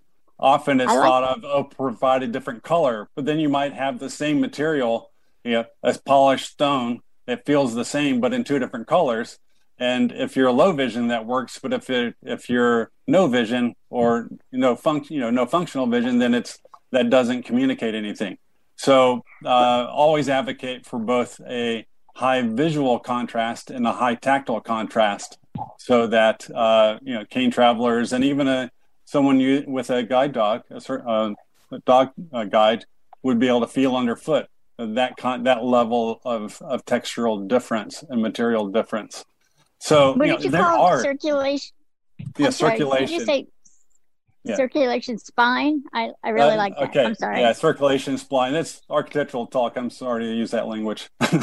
No, no, it's good. Yeah. It's really good. Yeah, but that's the that's where like the main circulation path through you know a large building, and um, you know I and and whether it's an eye center uh, or like the the place you the place you were describing, it sounds like just small hallways, yeah, or circulation paths. It might be a whole range of things that have these different curves and forms. And one thing I always tell architects that d- propose doing that is say, okay, if you're going to have a lot of blind people in this space, everybody that has their office on the other side of the wall is going to have to get used to hearing canes banging up against the side of their walls as they're trying to follow the curvature. Because there's no way a blind con- uh, person can walk on a radius of uh, 22 feet 8 inches to be able to, to magically sort of stay on you know in the in the space uh, on that curvature. They're going to have to shoreline along that edge uh, most likely. Unless you're really good at echolocation uh, uh, echo feedback things you, you're going to be needing to shoreline against that edge and so I let make sure they know what it sounds like to have a metal cane tip or roller tip banging up against the wall, going up and down, back and forth. Good point. Yeah. Good, excellent point. But but also it's just not. Uh, uh, it's you can navigate those spaces, but they are disruptive to any kind of cognitive mapping, your own mental mapping of the space, um, and so really, you know, typically I just absolutely push against uh, curves if they're not necessary, and then do them appropriately if they are, uh, if they're really necessary. And uh, but then there are things, devices that, are commonly used, like round circulation desks, that you know, are comfortable to be against. But then once you need to leave it, you have no idea where, where the orthogonal orientation is of the space um, and needing, uh, as Tony said, you know, earlier about markers. It, uh, how do you reorient to space in any kind of dignified, appropriate way? Uh, so really, sort of avoiding uh, curvature just you know can really make a mess of the sort of mental mapping of space, and and especially how you leave that area. We have time for one quick question. Joe Corey, I see a hand raised. Okay, I had um I had a number here that's had their hand raised for quite a while. but- Okay. Uh, five one zero. Go ahead, Joe. Uh, yes. How, how have you considered, although you just touched on the word echolocation, and that was the question, uh, how have you considered the use of your materials in the walls uh, or other silent objects when you are designing the building? Yeah, um, I'm very interested in that, and and uh, have actually done some work with a uh, acoustic um, group in uh, in San Francisco, and they have offices around the country, uh, and they do really some really interesting cutting edge stuff where uh, we can we can take the building in its digital form when it's being designed. They can take it into their system and then model the sound in the space. Uh, so you can go into their sound lab, which is an ambisonic sound lab, uh, and have sound that's three dimensional all around you and hear what that space is going to sound like. Uh, and then you can change materials, wall materials, ceiling materials. You can ch- change the shape, change the forms, the construction, and you can hear how that uh, those materials, that construction affects the sound. Um, they were doing that for music halls and and thing uh, spaces like that, high end music spaces, sound spaces.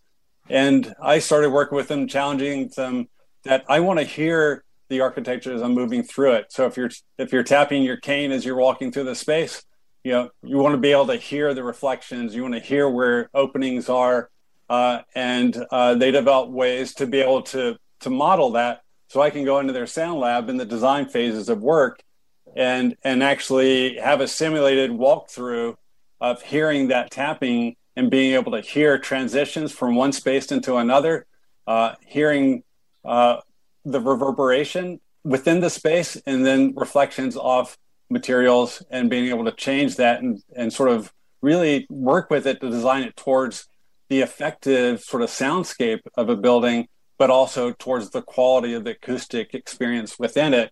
Sort of working within, like in a, uh, we use this for the lighthouse for the blind and visually impaired in San Francisco. Use that system uh, to design it uh, so that you could have a lively sort of engaging, sort of positive uh, experience in the reception area with good sounds, and you hear things happening. You know, people working off in the kitchen, laughter and stuff going on beyond. But then have a good, simple conversation with the receptionist or someone sitting next to you in the waiting area, and being able to hear that well. So designing towards that speech intelligibility, but also a lively environment.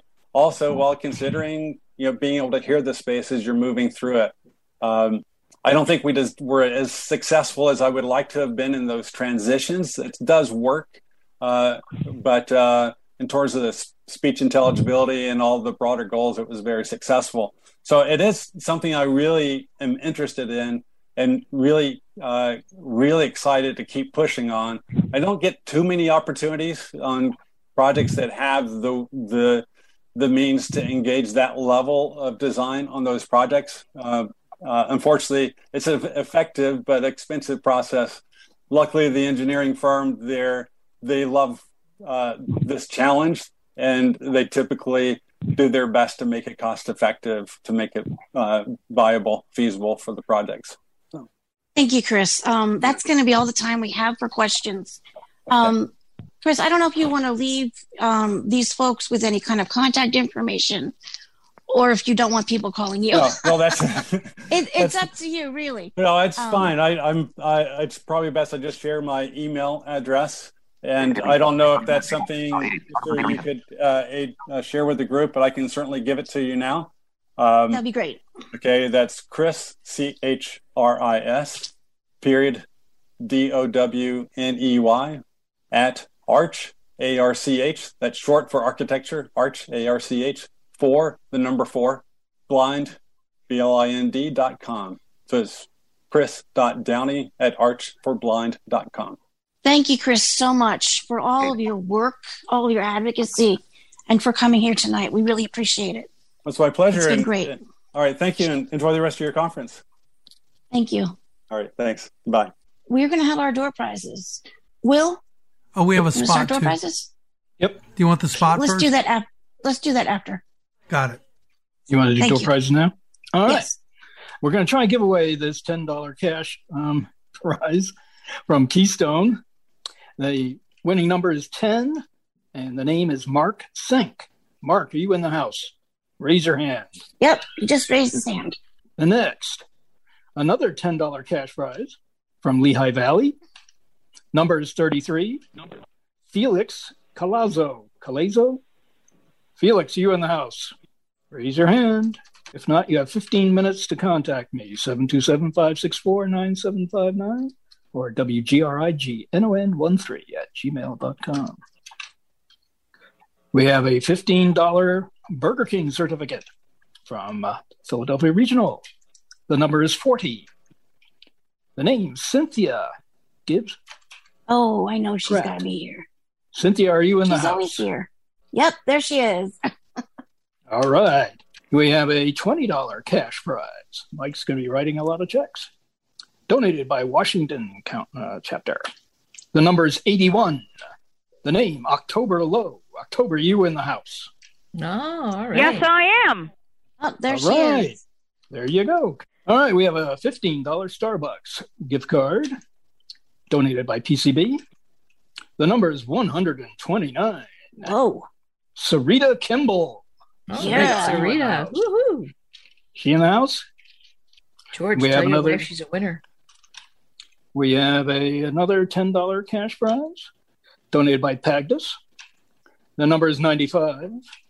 Sherry Crum, are you in the house? Oh, right, Sherry. Oh, by the way, Shirley Brotman, I got your call. You're in. Confirmed. Thank you. All right, we have another $10 cash prize from the Keystone chapter. Number is 26.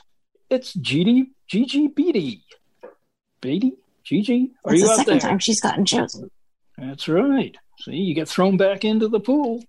All right, you have 15 minutes. We have a $15 cash prize donated by Lehigh Valley. The number is 117, and the winner is Jody Mullis. Oh, Jody. Are you here, Jody? I don't think she's here. All right, you have 15 minutes. All right, we have another $15 Burger King gift card donated by Philadelphia Regional.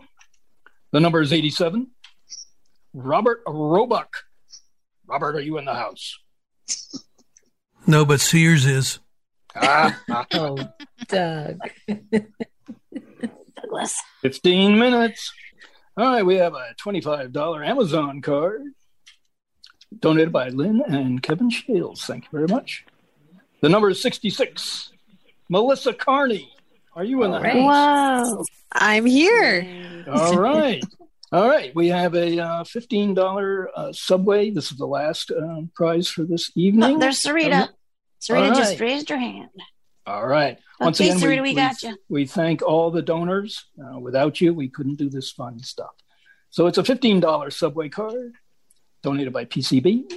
The number is 120. Robert Rodriguez.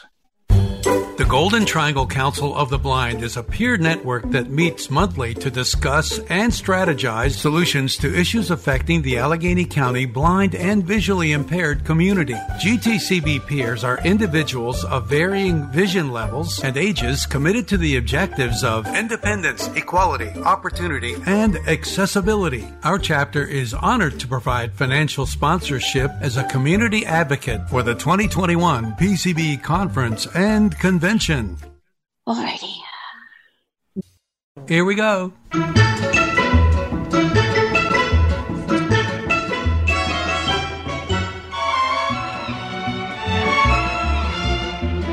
Take it away, Marianne. Thank you. All right. So, welcome everyone. Um, this is um, kind of just a fun night. N- n- No, no trivia. Um, it's just what you know about yourself. So it's real easy. So, how it works is you'll say three things about yourself. We have first of all, we have our our two inquisitors for this. Are, do we have Lisha in the house? I talked to her yesterday. Um, I don't have her phone number in front of me. But Lisha, if you're there, if you could raise your hand. Of course, we have some phone numbers with hands raised. So, um, Let's let's unmute them and see who they are. okay. Okay, um, we have, Oh, there's Lisha. yay. Okay. So our first two inquisitors are Lisha and Sue. And our first contestants are George. I know I heard George is in the house. Lisa Salinger, I heard come in. Right? Lisa, you're there? Yes, I'm here. Okay. Kathy Shelton, I heard her. She's there. Joe Sakura, are you with us? It's going to be a raised hand. Yes. Oh, Two on, um, there he is. Okay. Sandy, I heard. And Melissa, I heard. Okay. So our first six contestants are in the house and our inquisitors are in the house. So this is how it works. You're going to say three things about yourself in one sentence, and two of them are going to be true, and one of them is going to be a tall tale. So, did anyone listen to the podcast that Tony and I did where I demonstrated? Yes. Yes. Okay. Okay. So that's just how it works. It's it's really simple. And and um and then after so after you make your three statements, our two inquisitors have 2 minutes between them to ask you questions. So, you know, as I've said in my emails and and when I talk to you, have a good backstory. I hope you have gotten a good backstory for that tall tale. And um, after those two minutes, the audience gets to raise their hands and decide uh, by a hand uh, by raising their hands gets to vote as to which statement is the lie based on you know the information that you hear from the inquisitors and your own instincts um, and i should mention that everybody who's participated and there are four inquisitors and uh, 12, 12 contestants will receive a prize a surprise prize. it um, and you'll get it in the mail. It'll be a ten dollar um, value at, of some of some sort. So, without further ado, can I can I just Yeah. housekeeping wise ask everyone if you're not an inquisitor, you're not Marianne, or you're not the contestant at the time, please mute yourself. okay. So the the first our first contestant is George Holiday. So, are you ready, George? No. Ah, sure you are. We've talked about Yeah. this. Go for it. All right. This is how it's done. My name is George Holiday. I had a conversation with President Herbert Walker Bush. I drove a motorcycle on the interstate without a license. I went tandem skydiving. All right, Inquisitors. George, when did you go ride on a motorcycle or drive on a motorcycle? How long ago was That- this? That was in 1976 or 5, 76 or 5. Lisha, got any questions for him? Where did you go skydiving? Up in Johnstown, Pennsylvania, we were opening up a, a store, and my assistant and I did a tandem skydive. You went together? Yeah. Tandem? Well, they were, we were, had a, there was like a four foot strap to connect us together. You and him? Can you? Is Lisha muted? Yeah, I'm. I was Oh, there you muted. are. Yeah, There you that's are. that's what happened. I was Okay. what happened. All Um, okay. Any questions um, for George? Yeah, where did you um, meet President Hubert, I met him at an award ceremony. and what was the award for? Uh, he, he gave out different awards for members of the Voice of America. They used to broadcast overseas to the Iron Curtain. And to be clear, that's George Herbert Walker Bush. That is that is correct. Okay. And what did you have to do with the Voice of America? How did you end up there? I catered the event. Okay, your time is up for asking questions. Okay. So Okay. should we uh should we consult with each other? See, I, no, because have it's not. No, no, no. It's not Oh, up to you. It's come up to the audience. Well, I know, but I could give Yeah. them I could give them some insight because I No. happen to No, I- know. No, Come you're not allowed. No, let You're the not- audience decide. You're not allowed. Okay. Not nice, Stu. Yeah. Well, I just I just so I know for sure that one is one of them is true. Uh, it's the other two that I need to figure out. Are you out. in the audience, Sue? no, I'm Yeah. a I'm a question.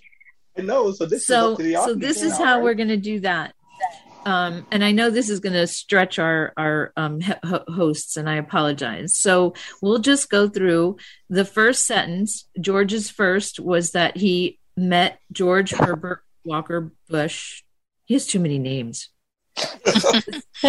how many think we'll say how many think that one was a lie raise your hands Question, please.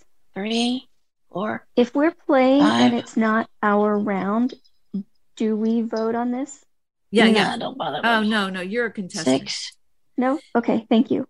you're welcome I I saw at least six. Yeah, you got seven. Okay.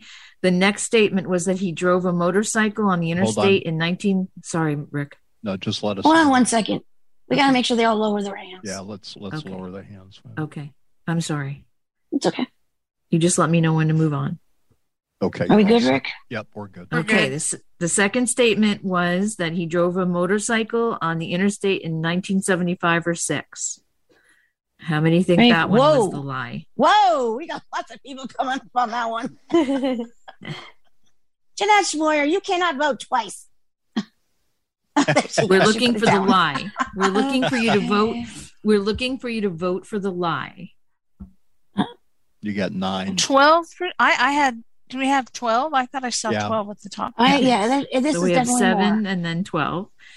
Okay, we can put those hands down. Let me know when I should move on. Okay, hold on, guys, till we get all the hands down. We good, Rick? Yep.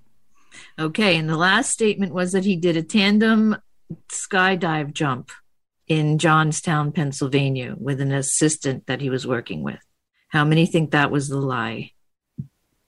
Okay, I have saw Ten? eight at the top. Uh, oh, here's nine. Sorry, ten. I thought, yeah, I thought I counted 10 names. So most 11. people 11, 11. Uh-oh. 12. 13. Well, It's pretty much a tie between the last two. Well, 13 to 12. So we did we did get one more on the last one. So George, which one's the lie? The last one. Yeah. Oh. The George tandem didn't. jump. Yeah. Thank you, George. So, Even nice I job. have- I Sue knew. my- Sue knew it was the no, skydive. I didn't. I had a suspicion, but I I knew that he was a caterer, so I I thought that yeah, he probably did. He Meet probably did George do number one. So yeah. Yeah. That's great. So that's how it's done. It's as easy as that. Um, our next contestant is Lisa Salinger. So she can Lisa can unmute. Okay. Um, Okay. Go for I'm it, Lisa. fighting with a little bit of a cough, so please excuse me. That's not one of my three. Um, okay. I am Lisa Salinger. Uh, I have a dog who is able to detect when my adrenaline levels go low and alert to that condition. Number two is um, I smuggled ivory into the United States. And number three is that I had a rose named after me. Okay. Okay. Inquisitors. Where did the ivory come from? West Africa. I was on a missionary trip and I was coming back and they asked me if I had anything to declare. And I said no. And the next day, my dad read me an article out of the paper and it said, um, effective as of whatever the day was, it was while I was gone. Um, all ivory entering this country is now considered illegal. It will be seized and a fine of up to $5,000 will be issued. Okay. Okay, that's okay. Ahead. how ahead, did, how did the okay how did the rose end up being named after you My, my maternal grandmother was into horticulture, and when I was born and they found out that I was blind, she wanted to make a quote multisensory rose. Uh, so it is a pale pink.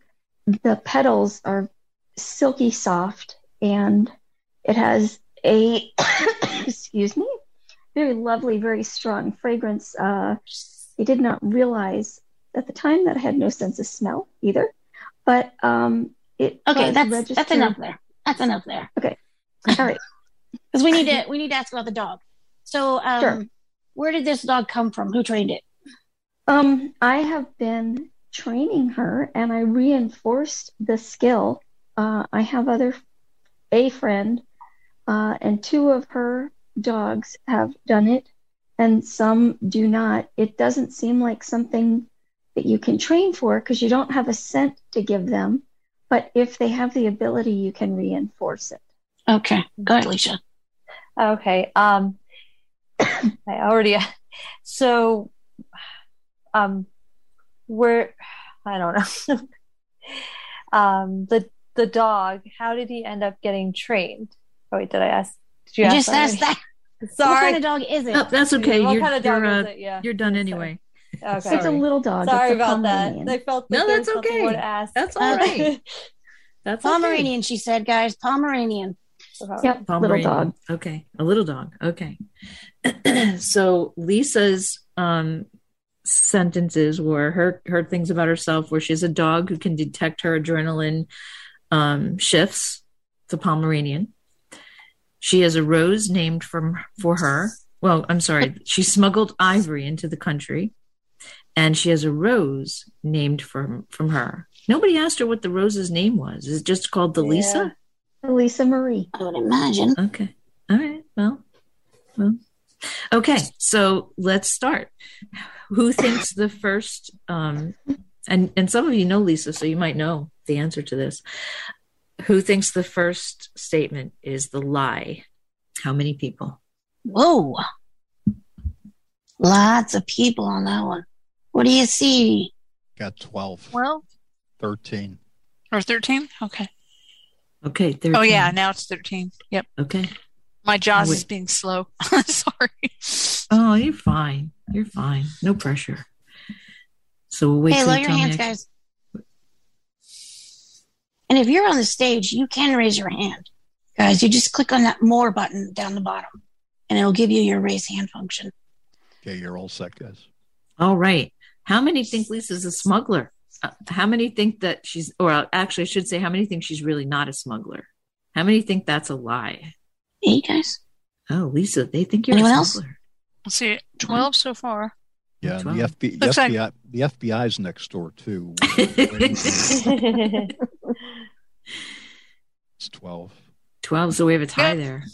No, Ah, there goes another one. 13. Okay. We had 12 before or 13? It's 13. 13. Thir- this time. Okay. Lower. Oh, now lower. Sarita just went up. Up. that's 14. No, it's 13. 13. Okay. All right. We'll lower. Lower your hands, guys. Okay, you're all And set. how many people do not believe that, There we go. that sweet Lisa has a rose named for her? How many people think that's a lie? Boy, if this was it, Six. Lisa, you're good. Six. Six. Yep. Okay. That, I think that's the truth. Okay, Lisa, tell all. I don't know if I should be awake all night with a troubled conscience because I'm a good liar. Uh, the rose story, First I have no earthly idea where that came from. that is not true. Wow, you did good. But it's such a sweet story. It is. It is. It And in my story that I didn't get to finish, the day after she got the registry, you know, the official name, uh, she passed away. She did pass away when Mm-hmm. I was young, but she was not into horticulture. That was the only, um, only part that was true. Good job, Lisa. You fooled That them. was That's fun. for sure. That was really good. By a big good. margin, too. Mm-hmm. Okay. Kathy Shelton, all the way from Oklahoma. Oklahoma. Uh-huh. We still have nine hands raised on the attendees side. If you guys want to lower those. No, they're all down. Oh, okay. They're still showing. Oh, now they went away. Boy, my thing is My- being so slow. Lower your hand. Someone just raised their hand. Yeah, I'm going to lower. All right, Kath. My fondest wish is to possess the Lisa Marie. Yes, it And I- sounded so Lisa- lovely. Lisa and I went to school together, and so I know she'd been to Africa. And it was anyway. Um, number one, I'm nervous.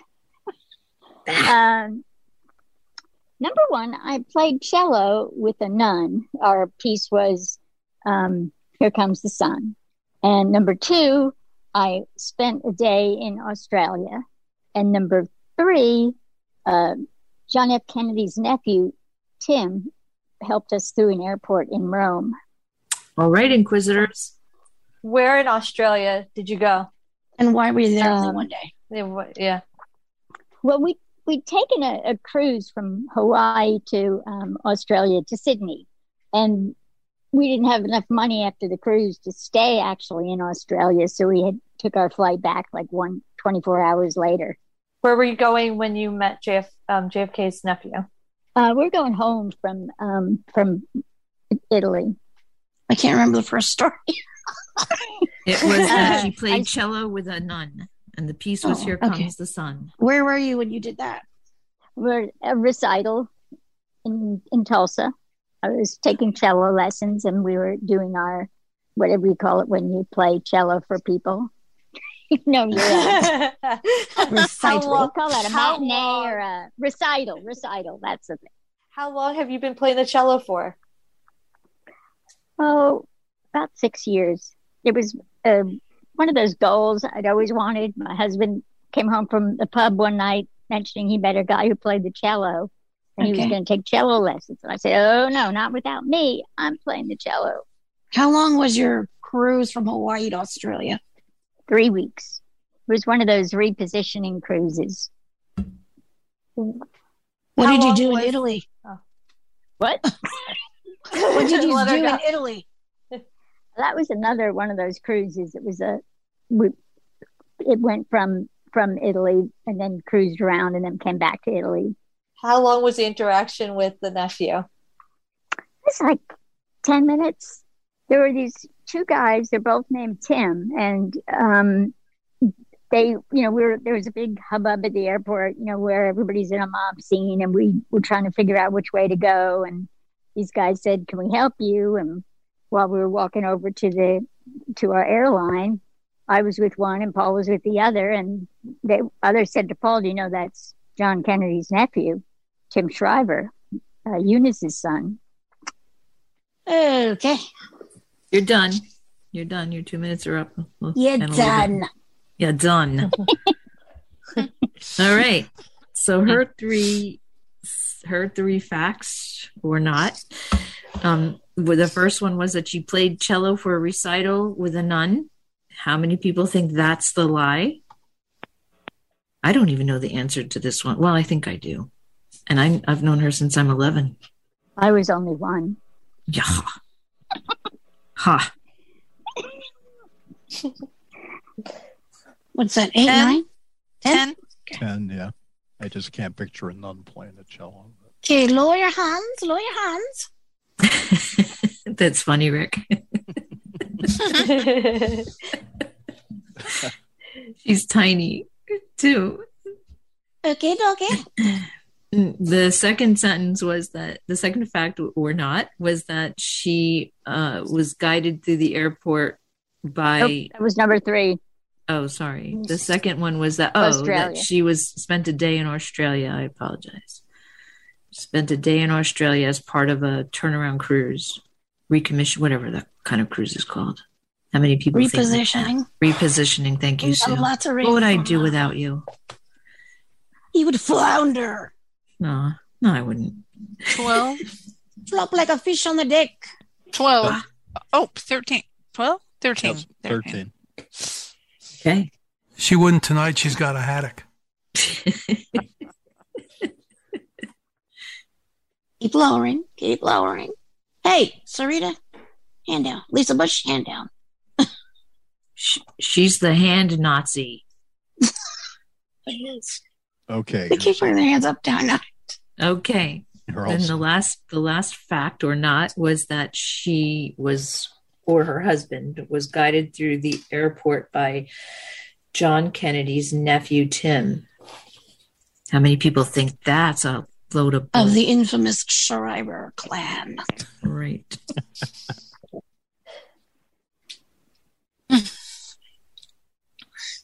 Any more? Got eight nine. Nine. I think Mike Gravitt's voted three times. Nine. That would be Mike rabbit. So, w- uh, so okay, Kath, tell all. Uh, well, the lie was that we did not get helped in Rome by Tim Shriver. No, and I knew that because you recorded that guy's name. Um, that guy's like No, no, that was another guy. That was that Oh. was a few years ago. We we met an Oh. Italian that we had convinced to come back and and uh, marry Marianne. I wasn't. Wait, wait. Let's not. I wasn't married yet. I, no, she was not married at the time. That was before Will BW. Okay. Thanks. I can't Kath. believe that you only spent a day in Australia. Like I who know, only spends a day stupid? in Australia? Yeah, Sydney, come on. And it's even- Sydney's beautiful. It's even funnier than that because we got a guy to take us around to see the bridge and see the to go shopping, and he was from Pakistan. And the people we met in the store to help me find some Australian cookies, they were from Pakistan too. It would always So always we be didn't even meet cookies. any Norwegians. Hmm. Yeah, oh, they you were didn't just go to Pakistan. Yeah, exactly. Oh, it would have been cheaper. Thank you, Kathy, and thank you for for stepping in and being a contestant. Mm, sure. Thank you. It was Oh. fun. Good. Alrighty, Joe Sakura. We're looking for Joe Sakura. What did you? I'm here. victim. I think Oh, I'm. Can you hear me? Yes, Joe, you, can. you wouldn't dare What lie did to you us, ask? would you, Joe?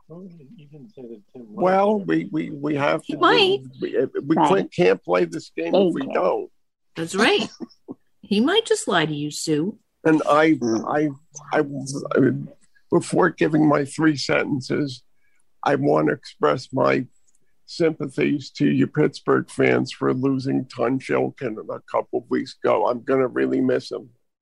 Thank you. Thank you. It's a very sad situation. He he was he was, and I, I always remember when during the games that if if the lineman had penalties, uh, Tunch would say that he's guilty of habeas corpus. Habeas corpus. Yep. Habeas- Alrighty, Joe. How about it. Here are my three statements. Number one, I have batted wiffle balls in against the house where I, I grew up. My second is I've gotten two ringers in a game of horseshoes. And my third statement is I often frighten my nieces and nephews when I play with them. Aw. All right. Inquisitors, have at it. What do you play with your um your nieces and nephews? yeah, what do you do to frighten them? Yeah. Well, it, it's it's very easy. Um, my my um, niece Allie Kate just graduated from high school, and when she was little, and I met her, I I would walk side of guy with her dad, so she thought that I was taking my dad away from her. So when we would play uh, uh, Marco Polo in the pool, I most of the time I would find her. So that frightened her if I ever found her, you know, playing Marco Polo. H- And How old then- were you? Oh, sorry. Oh, God. How old were you when you played uh, wiffle ball against the house? Uh, let's say maybe uh, eight to 13, eight to 14. Um, my brother, um, first, I don't know how he figured it out, but he figured out how to throw to me. And he would tell me to swing, and I'd hit the, I'd hit the ball. Now, these two ringers, did anyone else witness them? Well, I was playing with my family, so they they would have had to have witnessed them. Mm-hmm. Did you Now, win the game? trick- No, I didn't, but that's that's the way it goes. How was how old was your brother that taught you the wiffle ball? He's he's seven years older than I am, so he oh he, he was in his oh well let's see, I guess maybe nineteen in his teenage years. Did you ever break a window hitting the ball? I I came close. Um, I I got ended up with a broken window because when I pitched the pitched the ball to him, I threw it I threw it wide, and he tried to he tried to get hit the ball, and he, he put the bat in my grandfather's window.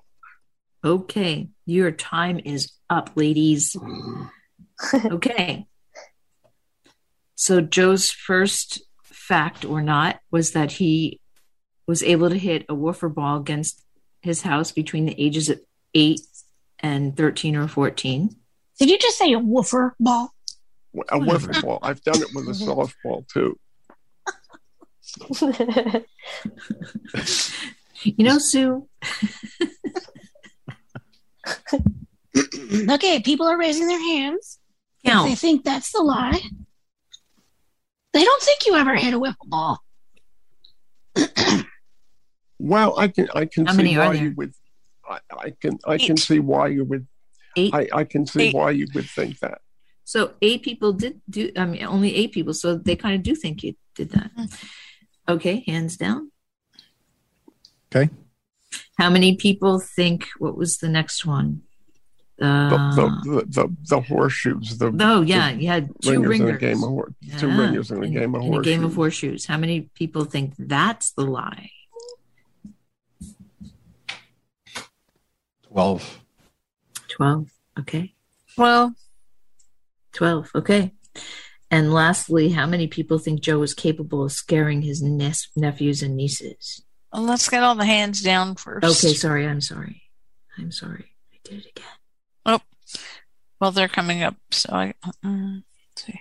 Well, just have everybody can just put their hand down. I'm sorry. I apologize. That's okay. Just making your job harder. Okay, you're all set. All right. So the last sentence was how many people thought think that Joe is capable of scaring his was it nieces and nephews or just your Yes. nieces and nephews? How many people think that's the lie? Eight. Yeah, I guess think people think they don't you're think you're scary. Yeah. they think you're- Okay, Joe, tell us all. Well, the the horseshoes is is the one, and I I Ah. know the baseball one is hard to believe, but it it it's really one of those miraculous things that my brother just picked That's up on how to how to do, and for for for whatever reason, you know, once he got the hang of doing it, my father could do it, and you know, we would we would- we would we would when we played baseball, we would we would put row we would, we would, we would put base poles for bases and ropes between the poles and I would I would run the bases. Cool. You know, we would have teams and we'd run the bases. So Awesome. I, I know it's hard to believe and No, that that I- sounds like a I'm not sure that I could, viable I could do it now because uh, my golf swing from- from- that I, now resembles a baseball swing. So, but I'll, I'll always be thankful for that. Yep, sounds And, like a um, great, great lot of fun. My little Pearson. Thanks, thanks, Joe. Okay. Well, I frightened him too, but thank you very much. And it's Thank been you. great to be with all of you this weekend. Well, listen in. We have more to learn about our peers, mostly how good they can lie. Sandy, are you with us, Sandy? I'm here. All right, all right, Sandy, it's your turn. Okay.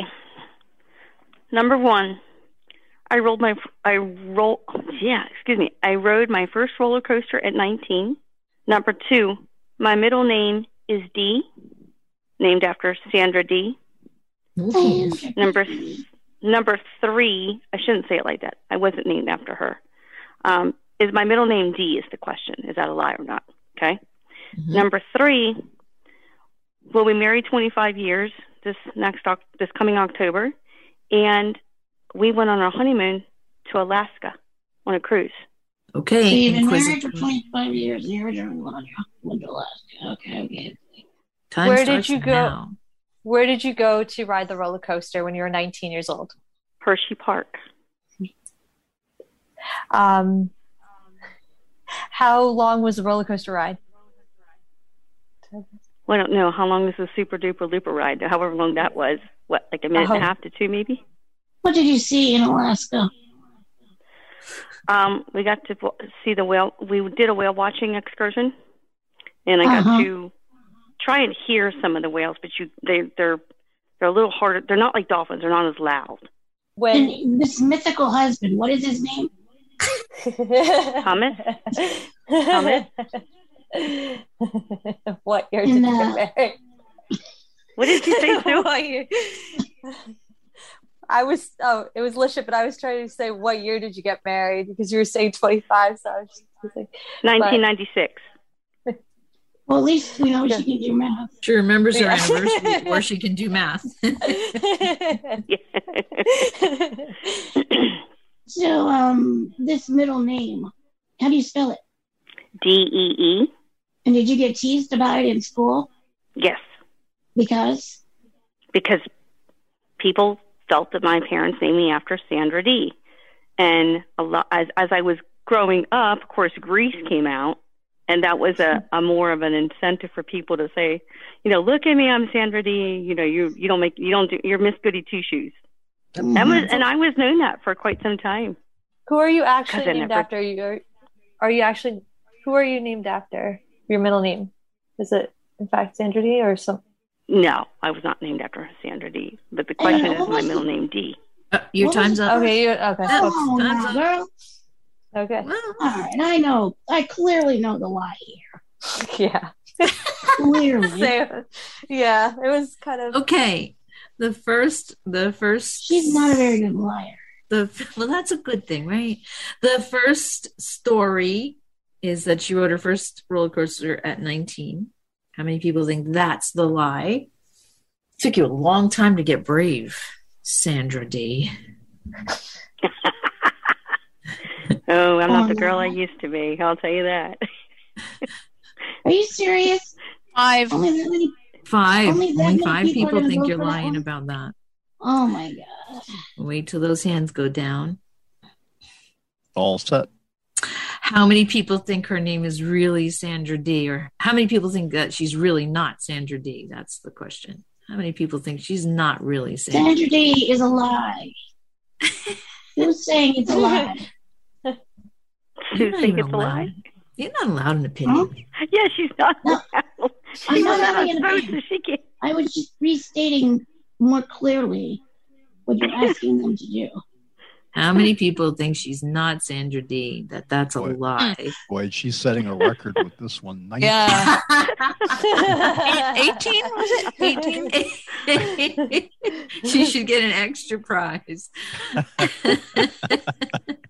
and lastly, how many? How many came think up for that one? How many came up for the Oh, second one? We'll wait until their hands are down. 18 Okay. people 18, think you're lying about 18. that. All right. Think you're lying about that one. Okay. Wait till those. That's a. We have to wait a while till those hands go down. Yeah, bunch of them there.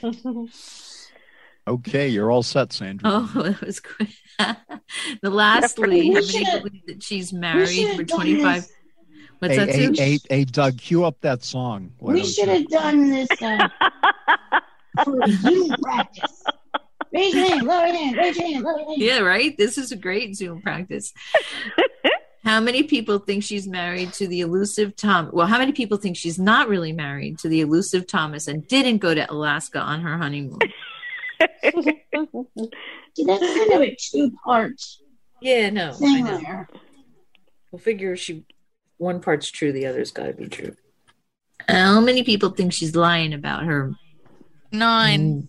Nine people. Okay, Sandra Dee. Uh, What's the truth? What's the lie? my my, middle name, yes, I'm Sandra Dee. My middle name is D. Yes, that's correct. Unfortunately, It's the guys. first one. Well, the I first think she one. gets the No, for no. Yeah. No, it's the third one. I've never been to Alaska. Don't have a darn hoot to care to go to Alaska. We went to um the Bahamas for our honeymoon. And how many years are you married? No, twenty five. That's true. Didn't you see the shout out in the program? No, I, I It's in that. there. I missed it. Yeah. I don't think. See if you read your program, you would have saw that. See, that's one of those. That's one of those tricky. She Yeah, that's why I threw it in there. I think so far Sandy knew- gets Yeah, I'm- the Sandy I gets knew the you I'm Sandra for- D. I'm Sandra Dee. And my middle, my sister is Candace K. And we are Oh. twins, That's funny. which is why I'm blind. So Yeah. honest third to God, the- she, so the she has one was a- fooled the most people. Or The she third, has. the third See- one was a good answer and a bad when answer. you when you said you were married 25 years, I knew that was true. So I you knew it, Kathy, because you were at the wedding. Yeah, you were at the Well, wedding. yeah. Harry and I were there. Yeah. Thank She was you there, very yeah. much for Yeah. participating, madam. You did a great job welcome. there. You can't Oh make my such God. a Thank you. little lie. So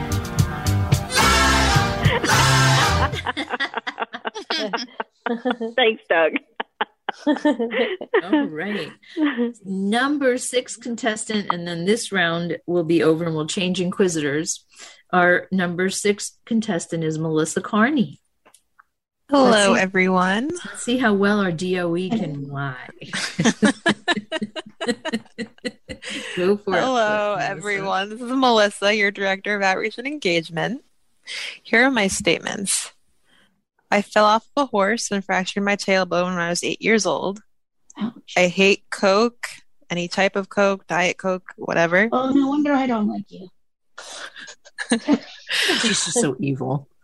And I played the bass drum in a fife and drum corps. Ooh. All right. Bass drum and fife and drum. All right, Inquisitors. How about it? Where was this fife and drum and drum? Uh, this Where was was- in this was this was let's see from when I was about six years old to ten years old. I played in Connecticut. Where were you when you were riding the horse? I was fell off? in I was in a ring and another horse got way too close to mine and spooked her and I was bucked off. What was the second one? She hates Coke. Any kind of Oh, Coke. you got that right one. He asked a question. Um, what is your favorite drink? Milk, actually. What is it that you don't like about Coke? I hate the flavor. I think it's it's so thick and sugary and and just absolutely disgusting. So you don't like any soda? I like ginger ale. Was the drumming um, a thing a competition? Um no, it was a series of different parades that we went to around the country. Um, so we went to some in Yorktown in Virginia. We did a couple parades throughout New England and, and took a lot of trips like that. I'm a lousy inquisitor because I forget the The horse. Um, oh yeah, the horse. How long were you in the hospital for that one? Um, I actually wasn't in the hospital for that. All they said is you're gonna have to sit on one of those donut cushions for a while. Um, you're gonna be uncomfortable, but there's really not much we can do to heal it. You're gonna have to let it heal on its own. All they could recommend was things to make me feel more comfortable as it healed.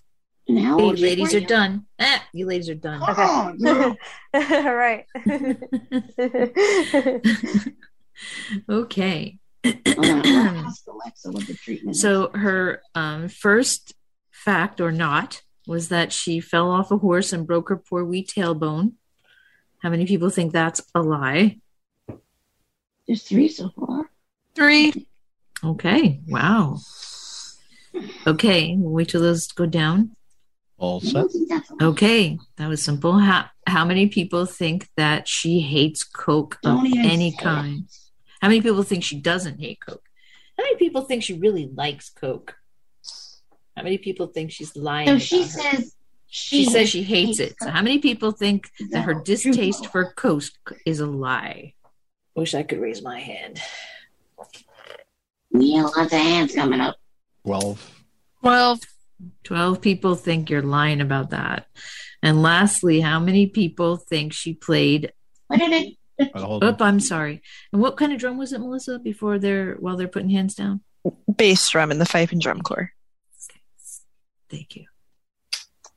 Okay. Jackie, put the hand Okay. How many people think she did not? How many people think she's lying about having played the bass drum in the fife and drum drum corps? How many people think that's the lie? The bass drum is a big mother drum, so Yeah, and she was only six. yeah. But she looked like a pretty sturdy lady. and she is musical. we 14. 14. 14. Okay, Melissa, tell us. So I did play the bass drum. I do hate Coke. Really? So I did fall off a horse, but I never broke my tailbone. I've never broken a bone in my body. Oh, tricky. Okay.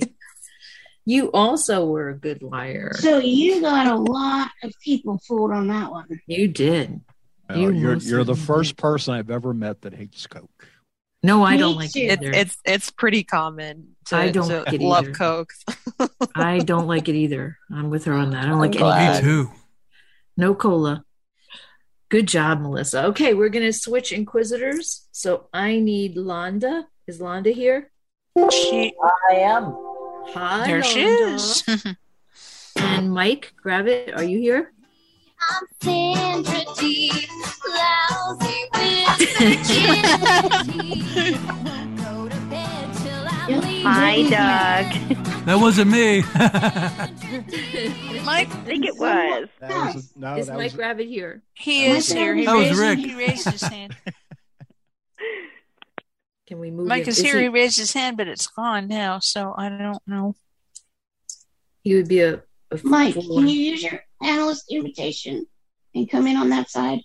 Okay. John is raising her. Now we have two people that have their hands raised. Well, Jonna um, is his Open wife. She needs to come over too.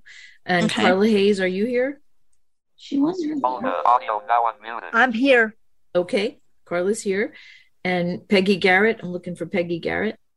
Yeah. Peggy's on the attendee There side. she is. Okay, hold on here. She's raising hand. Mike. Okay, Mike, you should be able to talk now to unmute. Okay, I'm unmuted. I Okay, right, and couldn't get the Jonna, other link to work. Jonna didn't have so. a um a panelist link, so she needs to be brought over to this side. Okay. Okay, I She just needs to cross the divide. I just found Peggy and Okay, unmuted her. thank you. Can you bring her over, Rick? I'm gonna try. What I did, I just unmuted um, Mike because. Yeah, I promoted him. No, I think he's over there now. Okay. Yeah, he joined the meeting. I heard, just heard that he joined us. Yep. Oh, here's Jonna. Um, let's see. I've been You've been promoted, Mike. Sorry. I was having issues with the other Okay. link. So. Jonna, I've tried to promote you to being a panelist, so good luck. If you get the request, please say that you will. And Peggy, you may be getting a request saying that we're trying to promote you. So you have Yes. Can you hear me now? Okay, Jonna just got here. Yeah, hi Peggy. Yep. Hi, Rick. Hi, Peggy. Okay, we have Peggy. We have Jonna. I know Will is here, right? Will, are you there? I am. Okay. And Matthew Johns, is he here? I think Peggy just went across. Yep, I heard her. Yeah. She just she just joined us. That's gonna be. Okay, I I'm have a here. start my video button here. Okay. Didn't have it on the other one. I guess I didn't need it. Matthew Johns. Okay. Matthew Johns. I think And Rose, just- are you on There the- he is, Matt, right Are there. you already? I am here. Okay. He just raised his hand. He did. Okay. Okay, Matt, we just try to promote you. If you got a message, you got to say, yep. I think he just went. It's, is that like going to heaven or something? Yeah. That's All right, there he is. That's what it All right, sounds like, everybody's here. Sometimes you get, lo- sometimes, awesome. Sue, sometimes you get lost in the ether, you know? You've been touched by the Rick angel. And sometimes, like tonight, it works really well. So Yeah. thank you. Okay. All right. So our new um, inquisitors are Londa Peterson and Michael Gravitt. And our first contestant is Carla Hayes. Go for it, Carla. Okay, can you hear me? Yes, we can. Well, this is going to be very hard to come clean tonight. But my first, number one, you, you're going to throw me out of, a, of PCB when you hear. But number one, I I went to jail twice, and number two, I prepared the feast of the seven fishes, which is La Festa dei Sette Pesci, for my Italian class. Did you do that in jail? And then number three, I um I spent two thousand dollars for a bottle of wine. Oh, right. These are all outrageous. okay. Inquisitors, have at it. You have two minutes. Well, what was your crime? What what why did you go to jail? It was um getting taking money from people, and when all was said and done, it got up to about a thousand dollars. She used to buy the half bottle of wine. Um, Yeah, these the two thousand for the bottle of wine. yeah. Uh, so when you were at jail, you were actually on. Were you a visitor, or were you actually behind bars? I was behind bars, and I was behind bars twice, two Wow. different occasions. For taking money, for stealing God. money. Watch your pockets, everybody. Robbing people blind, huh? So what is the Feast of the Seven Fishes? Well, it's um, it it includes um, at least seven fishes, and the ones you could like anchovies, you could have whiting, lobster, sardines, or bacala, which is dry Yeah. salt cod, or you could have smelts and Yeah, eel smelts. or squid. Mm-hmm. Or Mhm. octopus and shrimp, mussels. You don't have all of those and clams. You could also have, and it can also include pasta and you know pasta and vegetables, and some kind of baked goods, and of course wine, which is why I needed that two thousand dollars and only made it halfway That with was a, it. that was a very well rehearsed answer there, Carla. So, so I take it you're a good cook. What's that? So I take it you're a good cook. Well, I didn't say how the feast turned out. what was the name of the wine? White Zinfandel. Where was it from? Was this not? What, how did it come to be that you pay that much on a bottle of wine that isn't worth that much? Well, because I get my groceries from, you know, delivery from Giant Eagle and they won't deliver it to you. And I wanted the wine for the Feast of the Seven Fishes. And just because I like to have a glass of white zin every once in a while, and I'm sort of shy about asking my friends, hey, would you pick me up some wine? You know, they might look down on me for that. And, you know, when I- did Giant Eagle begin delivering wine? Uh, they, uh, they uh, don't. you- That's the problem. You're out of time. You're out of time. Mike, you're out of Oh. time, Inquisitors. Thank you. Um, this is very interesting. I am this is this is very interesting. Okay, so um how many th- people think that Carla is lying about having gone to jail twice? How many people think that's a bunch of bull? If we're not in this round, can we vote or no? You can. You can Yeah, find Sure, Yep. sure. Okay, awesome. It's got to be a lot of people. 12. 12. 12. Oh, we- okay. um, we'll wait till those hands go down. I guess her reputation precedes her.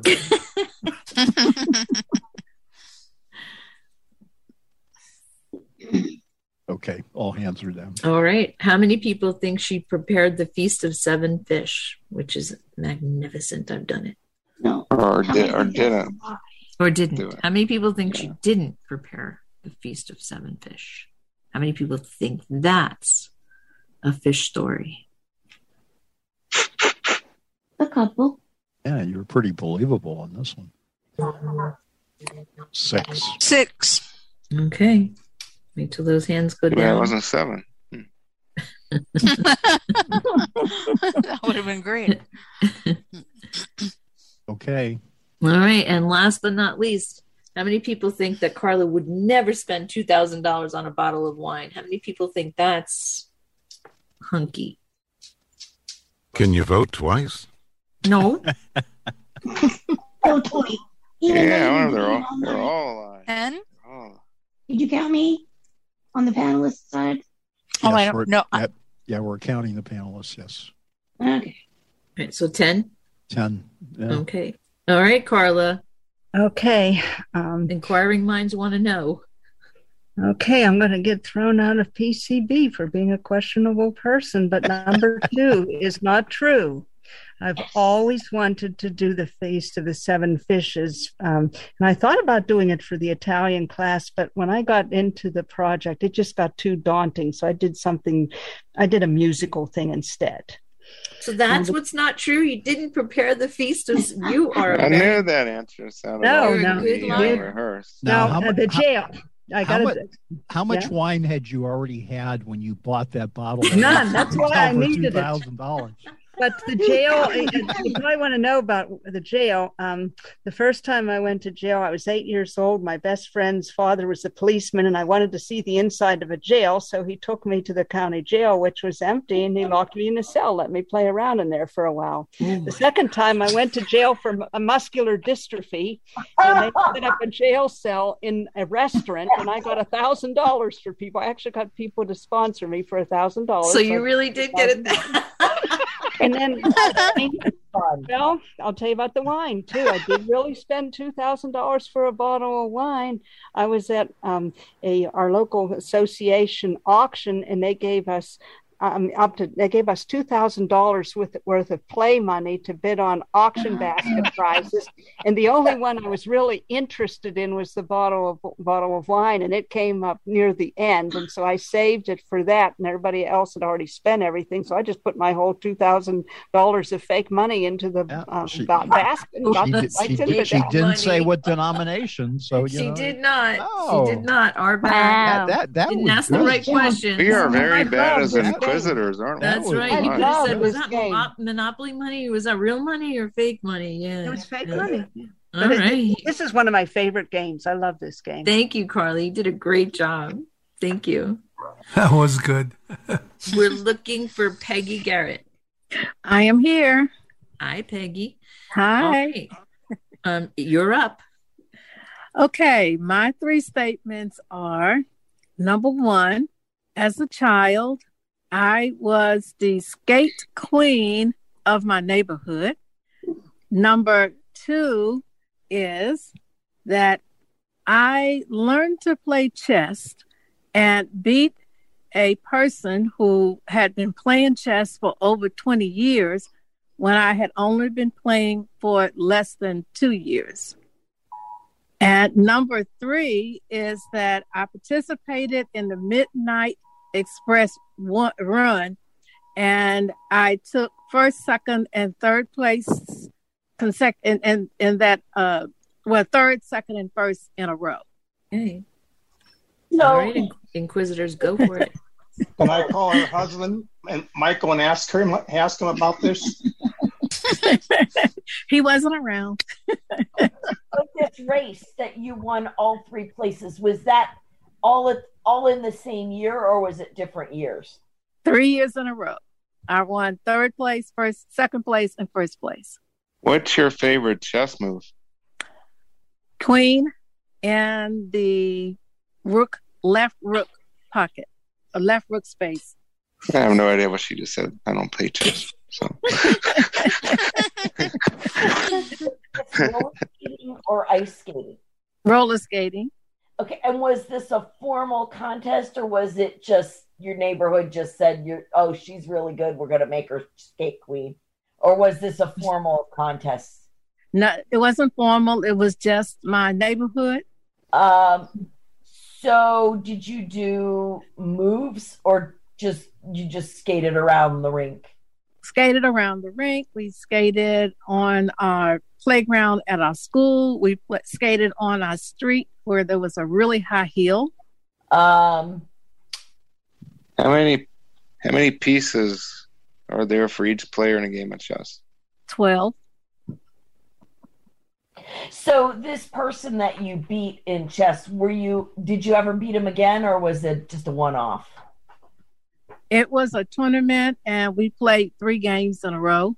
I never Oh. played them again after that day.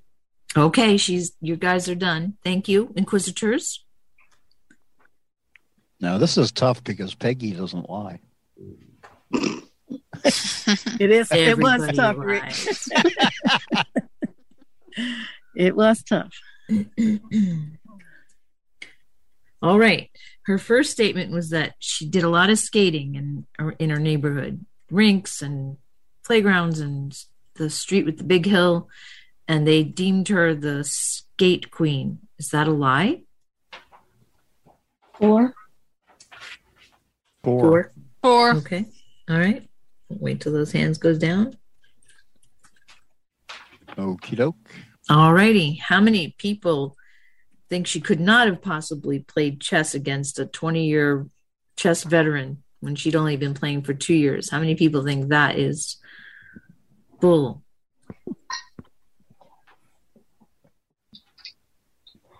Sixteen. 16. All right. I know why. I know why that is. Wait till those hands go down. Yeah, sixteen. That sounds like a very chessy people- kind of number. A lot of people think she's not Yeah. telling the truth about Yeah. that. Mm. Okay, we're all down. All right. Last but not least, how many people think she couldn't possibly have won three years in a row? Serena just won it twice. Participating in the Midnight Express.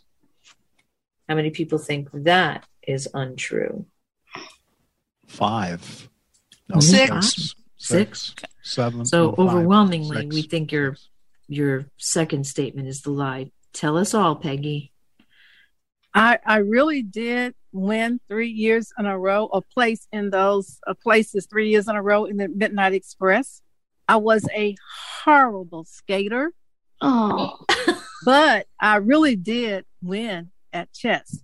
But it was because he had a migraine headache. but I did win. Oh, wait a minute. See, What, what, what was that again? pieces. What was that again about the chess? He had a migraine. I, I did. The, the guy that I was playing had a migraine, and that's the only way I beat him. But there are 32 pieces. Yeah, 16 on each side. that's actually, that's a good. Yeah, you got Yeah, a point there. that I, a- I really didn't a- remember. I haven't played chess in over 20 years. This was in the 80s when I. That's why I, that's why everybody thought you were telling a fib Yeah. because there Yeah, are 30 no, but I, Yeah, no, because I I haven't played chess in 25 years. I'm like, there's 16 pieces on each side. Yeah, I couldn't think how Sorry many- about that. I- yeah, it's been a It's long okay. time. Wow. Okay. If she's trying to trick you, then she's not going to answer that. You fooled a lot of people. You you're almost you And almost even on fooled as many as Sandra Dee. I could sense she was just nervous and gave the wrong number. Is that what you yeah, thought? and Hmm. I, I apologize, but it's been a long time since I played. I and I, I didn't remember. That's When you okay. asked It, them- it uh, contributed to the whole ability of your your ability to fool everybody. So almost as good as Sandra Dee. Almost. All right. Our next contestant Yes, is ma'am. Jonna Gravitt. And Mike, don't you give anything away when you're in Oh, no, I inquisiting. won't. Don't worry. All right. As a Hi, matter of Donna. fact, go on mute. Hi, how are you? Good. How are you tonight? And do I'm some good. lying. Yeah, yeah, All sure. righty. Why not? All right. Okay, well, Go for it. I am Jonna Gravitt, and my first statement is three years in a row, I went on the same cruise, same ship, and stayed in the same cabin. Second statement is I actually no longer work with Bender Consulting Services. I now work with Bender Leadership Academy, teaching digital accessibility classes. Third statement is I have averaged over two and a half books a week of reading since January, and I am well over 70 books.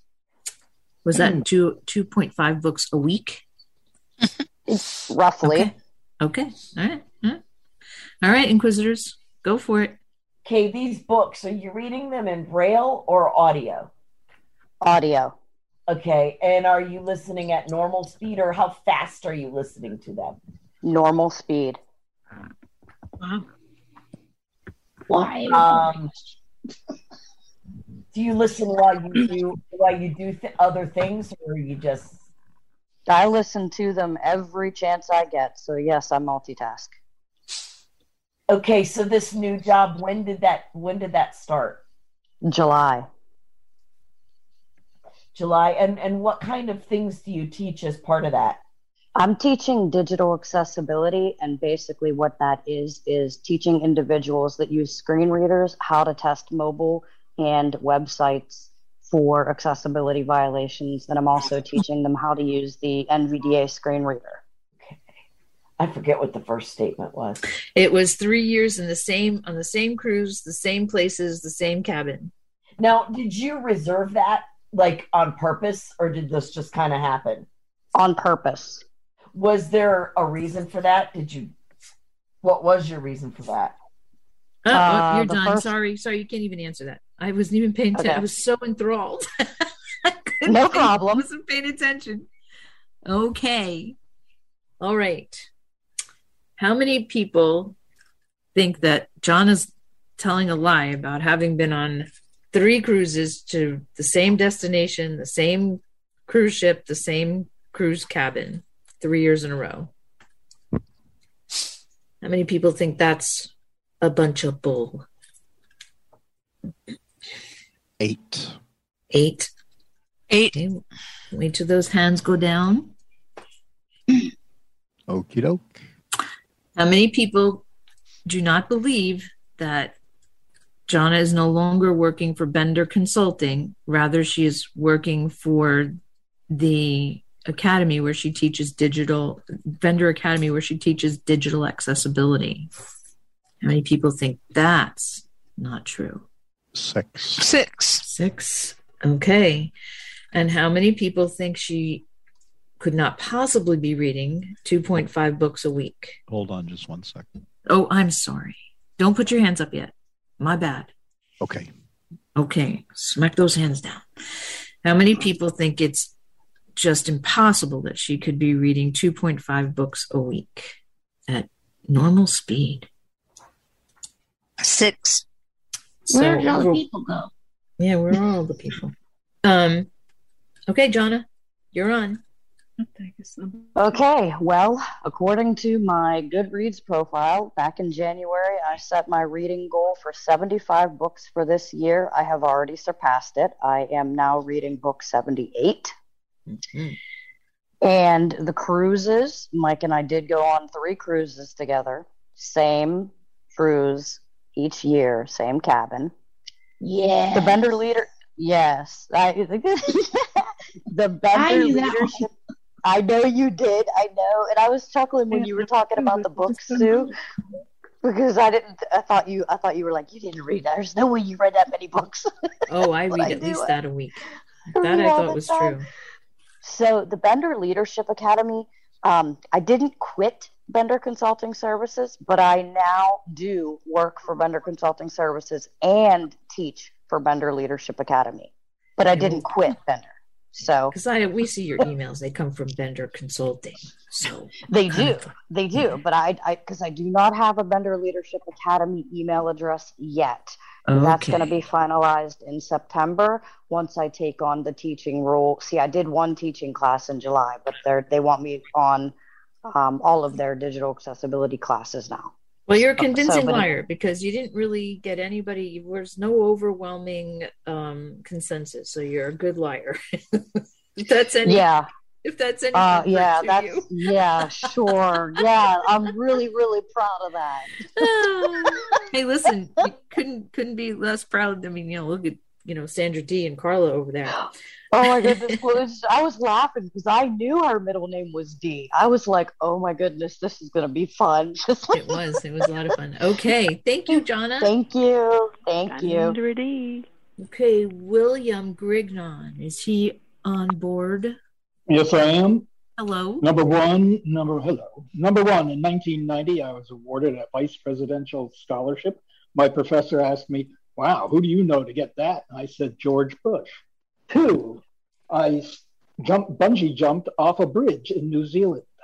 Three, when my friend and I were in London, we were going towards Madame Tussauds, and a side door opened, and we were beckoned in and treated like celebrities. Oh, they're all kind of unbelievable. Yeah. All right. How many people think that Will won the in 1990? Hello, won- are we not going to get to examine him? Wow, Oh, this is well, the yeah, abridged yeah, I'm version. sorry. I'm getting tired. I'm punchy here. It's like the Go. like the bonus round. And yeah, right. And go. go for it. So, how do you know George W. Bush? How did you meet him? Well, in 1990, I George participated in- introduced in, him. in a national speech contest, and I won. And then two days later, it's kind of funny. Um, we got a call at the house, and my mother picked up the phone, and then she slammed it down, and it rang again, and she slammed it down. And finally, she picked it up and she handed it to me. Goes, "Here, it's for you." I, I don't believe this. And I pick up the phone. I go, "Hello." He goes, "Hello, this is George Bush. How are you doing?" And he said, I saw your speech and I was very impressed. You know, and we talked for a while and he said, Is there anything I can do? And I said, Yes, I applied for this vice presidential scholarship. And can you put in a good word for me? And he did. At that time, he was president, not vice Yeah, president, but- right? No, but it was a Dan Quayle was it the vice president issues these scholarships and it was Dan Quayle who was supervising it. So I had George Bush give me a good word with uh, Dan Quayle. Hmm. So, I'm trying to remember what the other two statements. Bungee jumping. Bungee jumped from a What? bridge. Why did you go to New Zealand? Oh, it was a, you know one of these uh, see New Zealand in two weeks. Um, it was over a river, 350 feet. Had to step on a little platform, and they wrapped my legs, and then they started counting down: four, three, two, one, jump! And I'm like an Which idiot. Island in. New Zealand were you on? Uh, it was in Queenstown. It was the South Island. And uh, like an idiot, I jumped and I said, "Oh, I've just made the most grievous error of my life." Apparently not. Ask about London. I didn't understand the third thing. Something about London.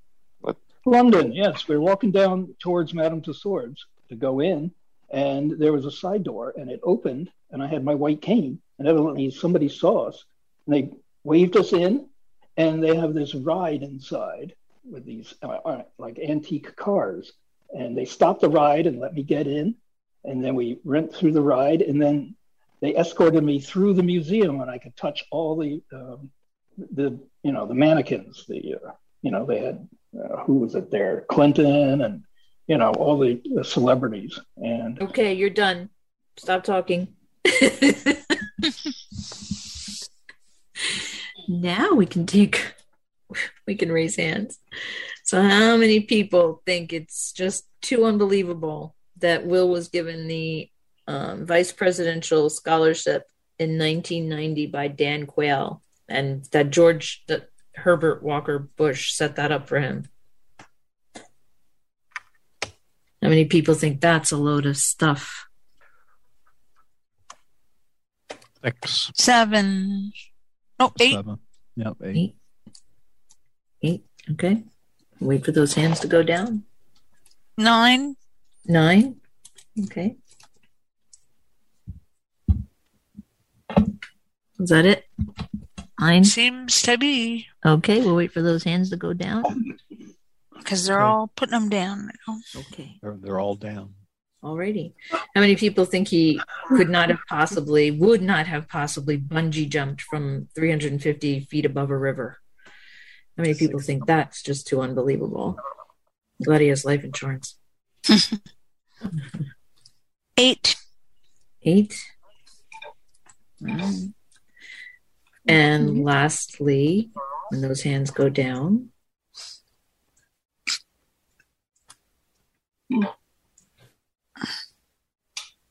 Okie doke. Okay, how many people think that getting invited into Madame Tussauds would be just is just too unbelievable? I'm still trying to figure out what the heck that even is. So, am I, am I the only one here that has? It's it's a three way tie. Well, no, more people think you didn't. Okay, Will, tell all. number one is the lie. Actually, it happened to my uh, study partner in uh, law school. All right, and and that was um, the most people thought you were lying about that, so you didn't fool Yeah. anybody. Yeah. No. He can lie Thank like God, Mom. Sandra Dee. Wait, Will, Will, they allowed you to touch the wax figures? Yep. Yeah, I can't believe that. I, I can't believe I can't believe Yeah, it. it happened. And um, there were all these sighted people going, "Hey, how come you can touch him?" They would say, "He's blind." Oh, I, I I can't believe they would allow you to do that. I can't. I, I can't believe it. All right. What was the Our next contestant is Matthew Johns. Are you uh-huh. here still? Hello. Hi, Matthew. Hello. Are you ready? Yes. All right, let's hear it. My first one is I have dated a woman 42 years older than I. My second, I ingested three spoonfuls of dish detergent as punishment. My third, a friend and I were scammed in in uh, Lagos, Nigeria. Right, Was the 42 year old woman older than you, the one that made you eat the detergent? And the one that scammed you in Lagos. Yeah.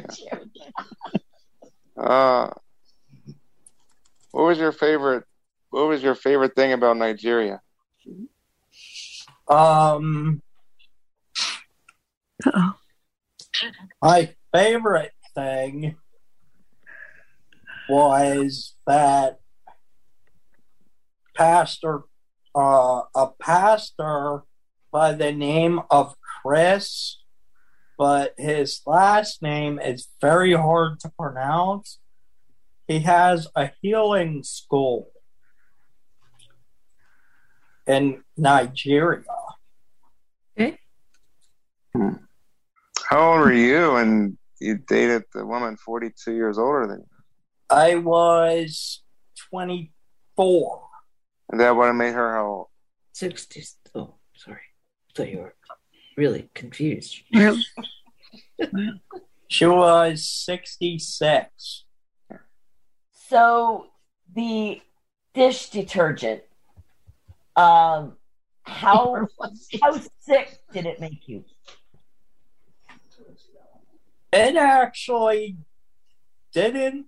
It tasted disgusting, but it really didn't affect me all that much. What brand was it? No, I'm just kidding. Um, I, why did you follow detergent? Uh, because I was misbehaving by vulgarity. Okay, he doesn't have to answer any more of your questions. You're done. Thank you, Matthew. We're gonna vote now. All righty. How many people th- think that it's impossible that this that as a young man, probably a very handsome young man, dated a woman 42 years older than himself? How many people think that's baloney? Ah, this means there's still hope for a 64 year old. How come Doug is not playing Here's the You, Mrs. Robinson? Right about now. oh, gee. Nine. Nine. Okay. Nine? Nine. You, Granny Robinson. Okay. How many people how many people think he actually how many people think he could not have possibly um, ingested three spoonfuls of dish soap and that he was punished in that way? This nice man. Nine again. nine. All right. Lastly how many people think that he was in nigeria and was scammed how many people think that's a lie My hand raised. There it is. Wow. 19.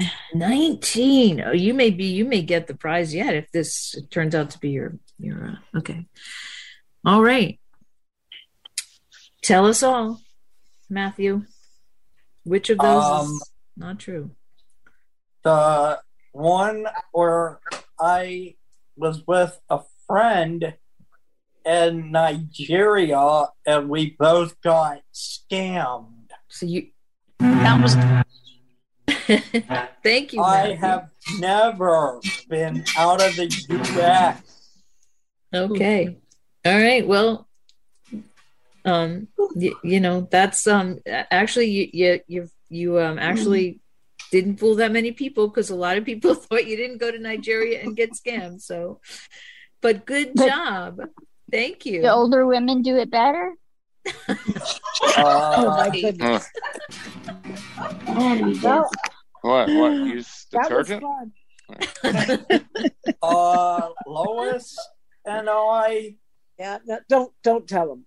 no no yeah Never you, we weren't it. really asking that question We've got a, a bunch of hands up still, but I think Well, just unraise your hands, peeps. we're, we're, we're was gonna, we're gonna make kathy he mute herself cooking, anyway. huh? What, Marion? not you was one not you the not cook- you Oh, sorry. They cook better. Who's next, Marianne? okay last contestant rose martin Rose. Okay. I love you, Uh, Rose. Hello. Hi, Hey, Rose, Desi. you- Hi, Waze. Hey, Rose. Hey, Kato. Desi and I were in Seeing Eye together. I looked at her and I was like, wait a minute. Uh, okay. Yes, we So- were. But we still have hands raised, you guys. Lower those hands. Put your hands down. Down. We're gonna put on some deodorant. One, I don't know. Hey, Rose. Yes, Sue. Did you get my email about tomorrow? Oh, I didn't answer you? Yes, I did. Sorry. No, did you get it? Okay. Yes, yes. Are our hands down? All right. Let's see here. Uh, they're down all the way on one side. All right, let me go look. Panels, yeah, they're down. Everybody's Okay. down. All right, Rose. Okay. Go for it. Number one, I broke my arm and also got chicken pox. So then there was chicken pox under my cast. This was when I was two and a half. Number two, I met Apolo Ohno, the Olympic speed skater, when I was in high school. Number three, I once stayed in a tiny house in the French Alps.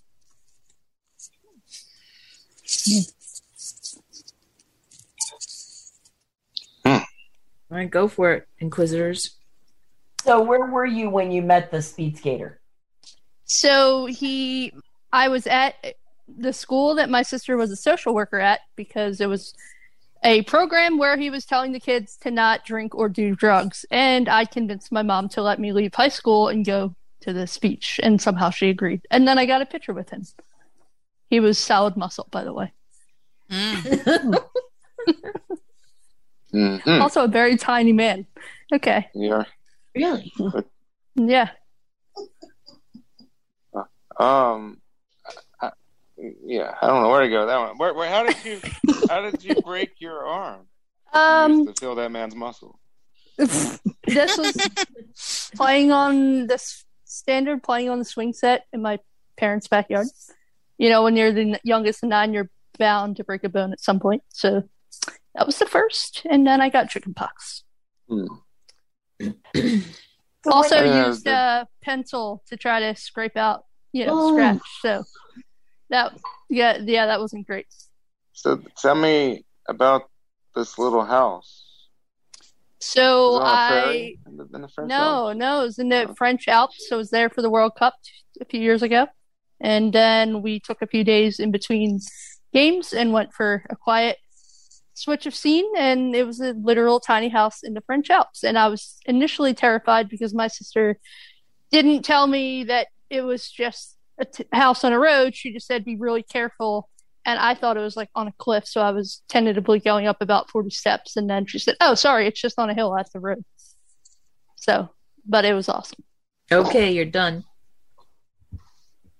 All right. Wow. Yeah, this this is hard. I think it's chicken pox.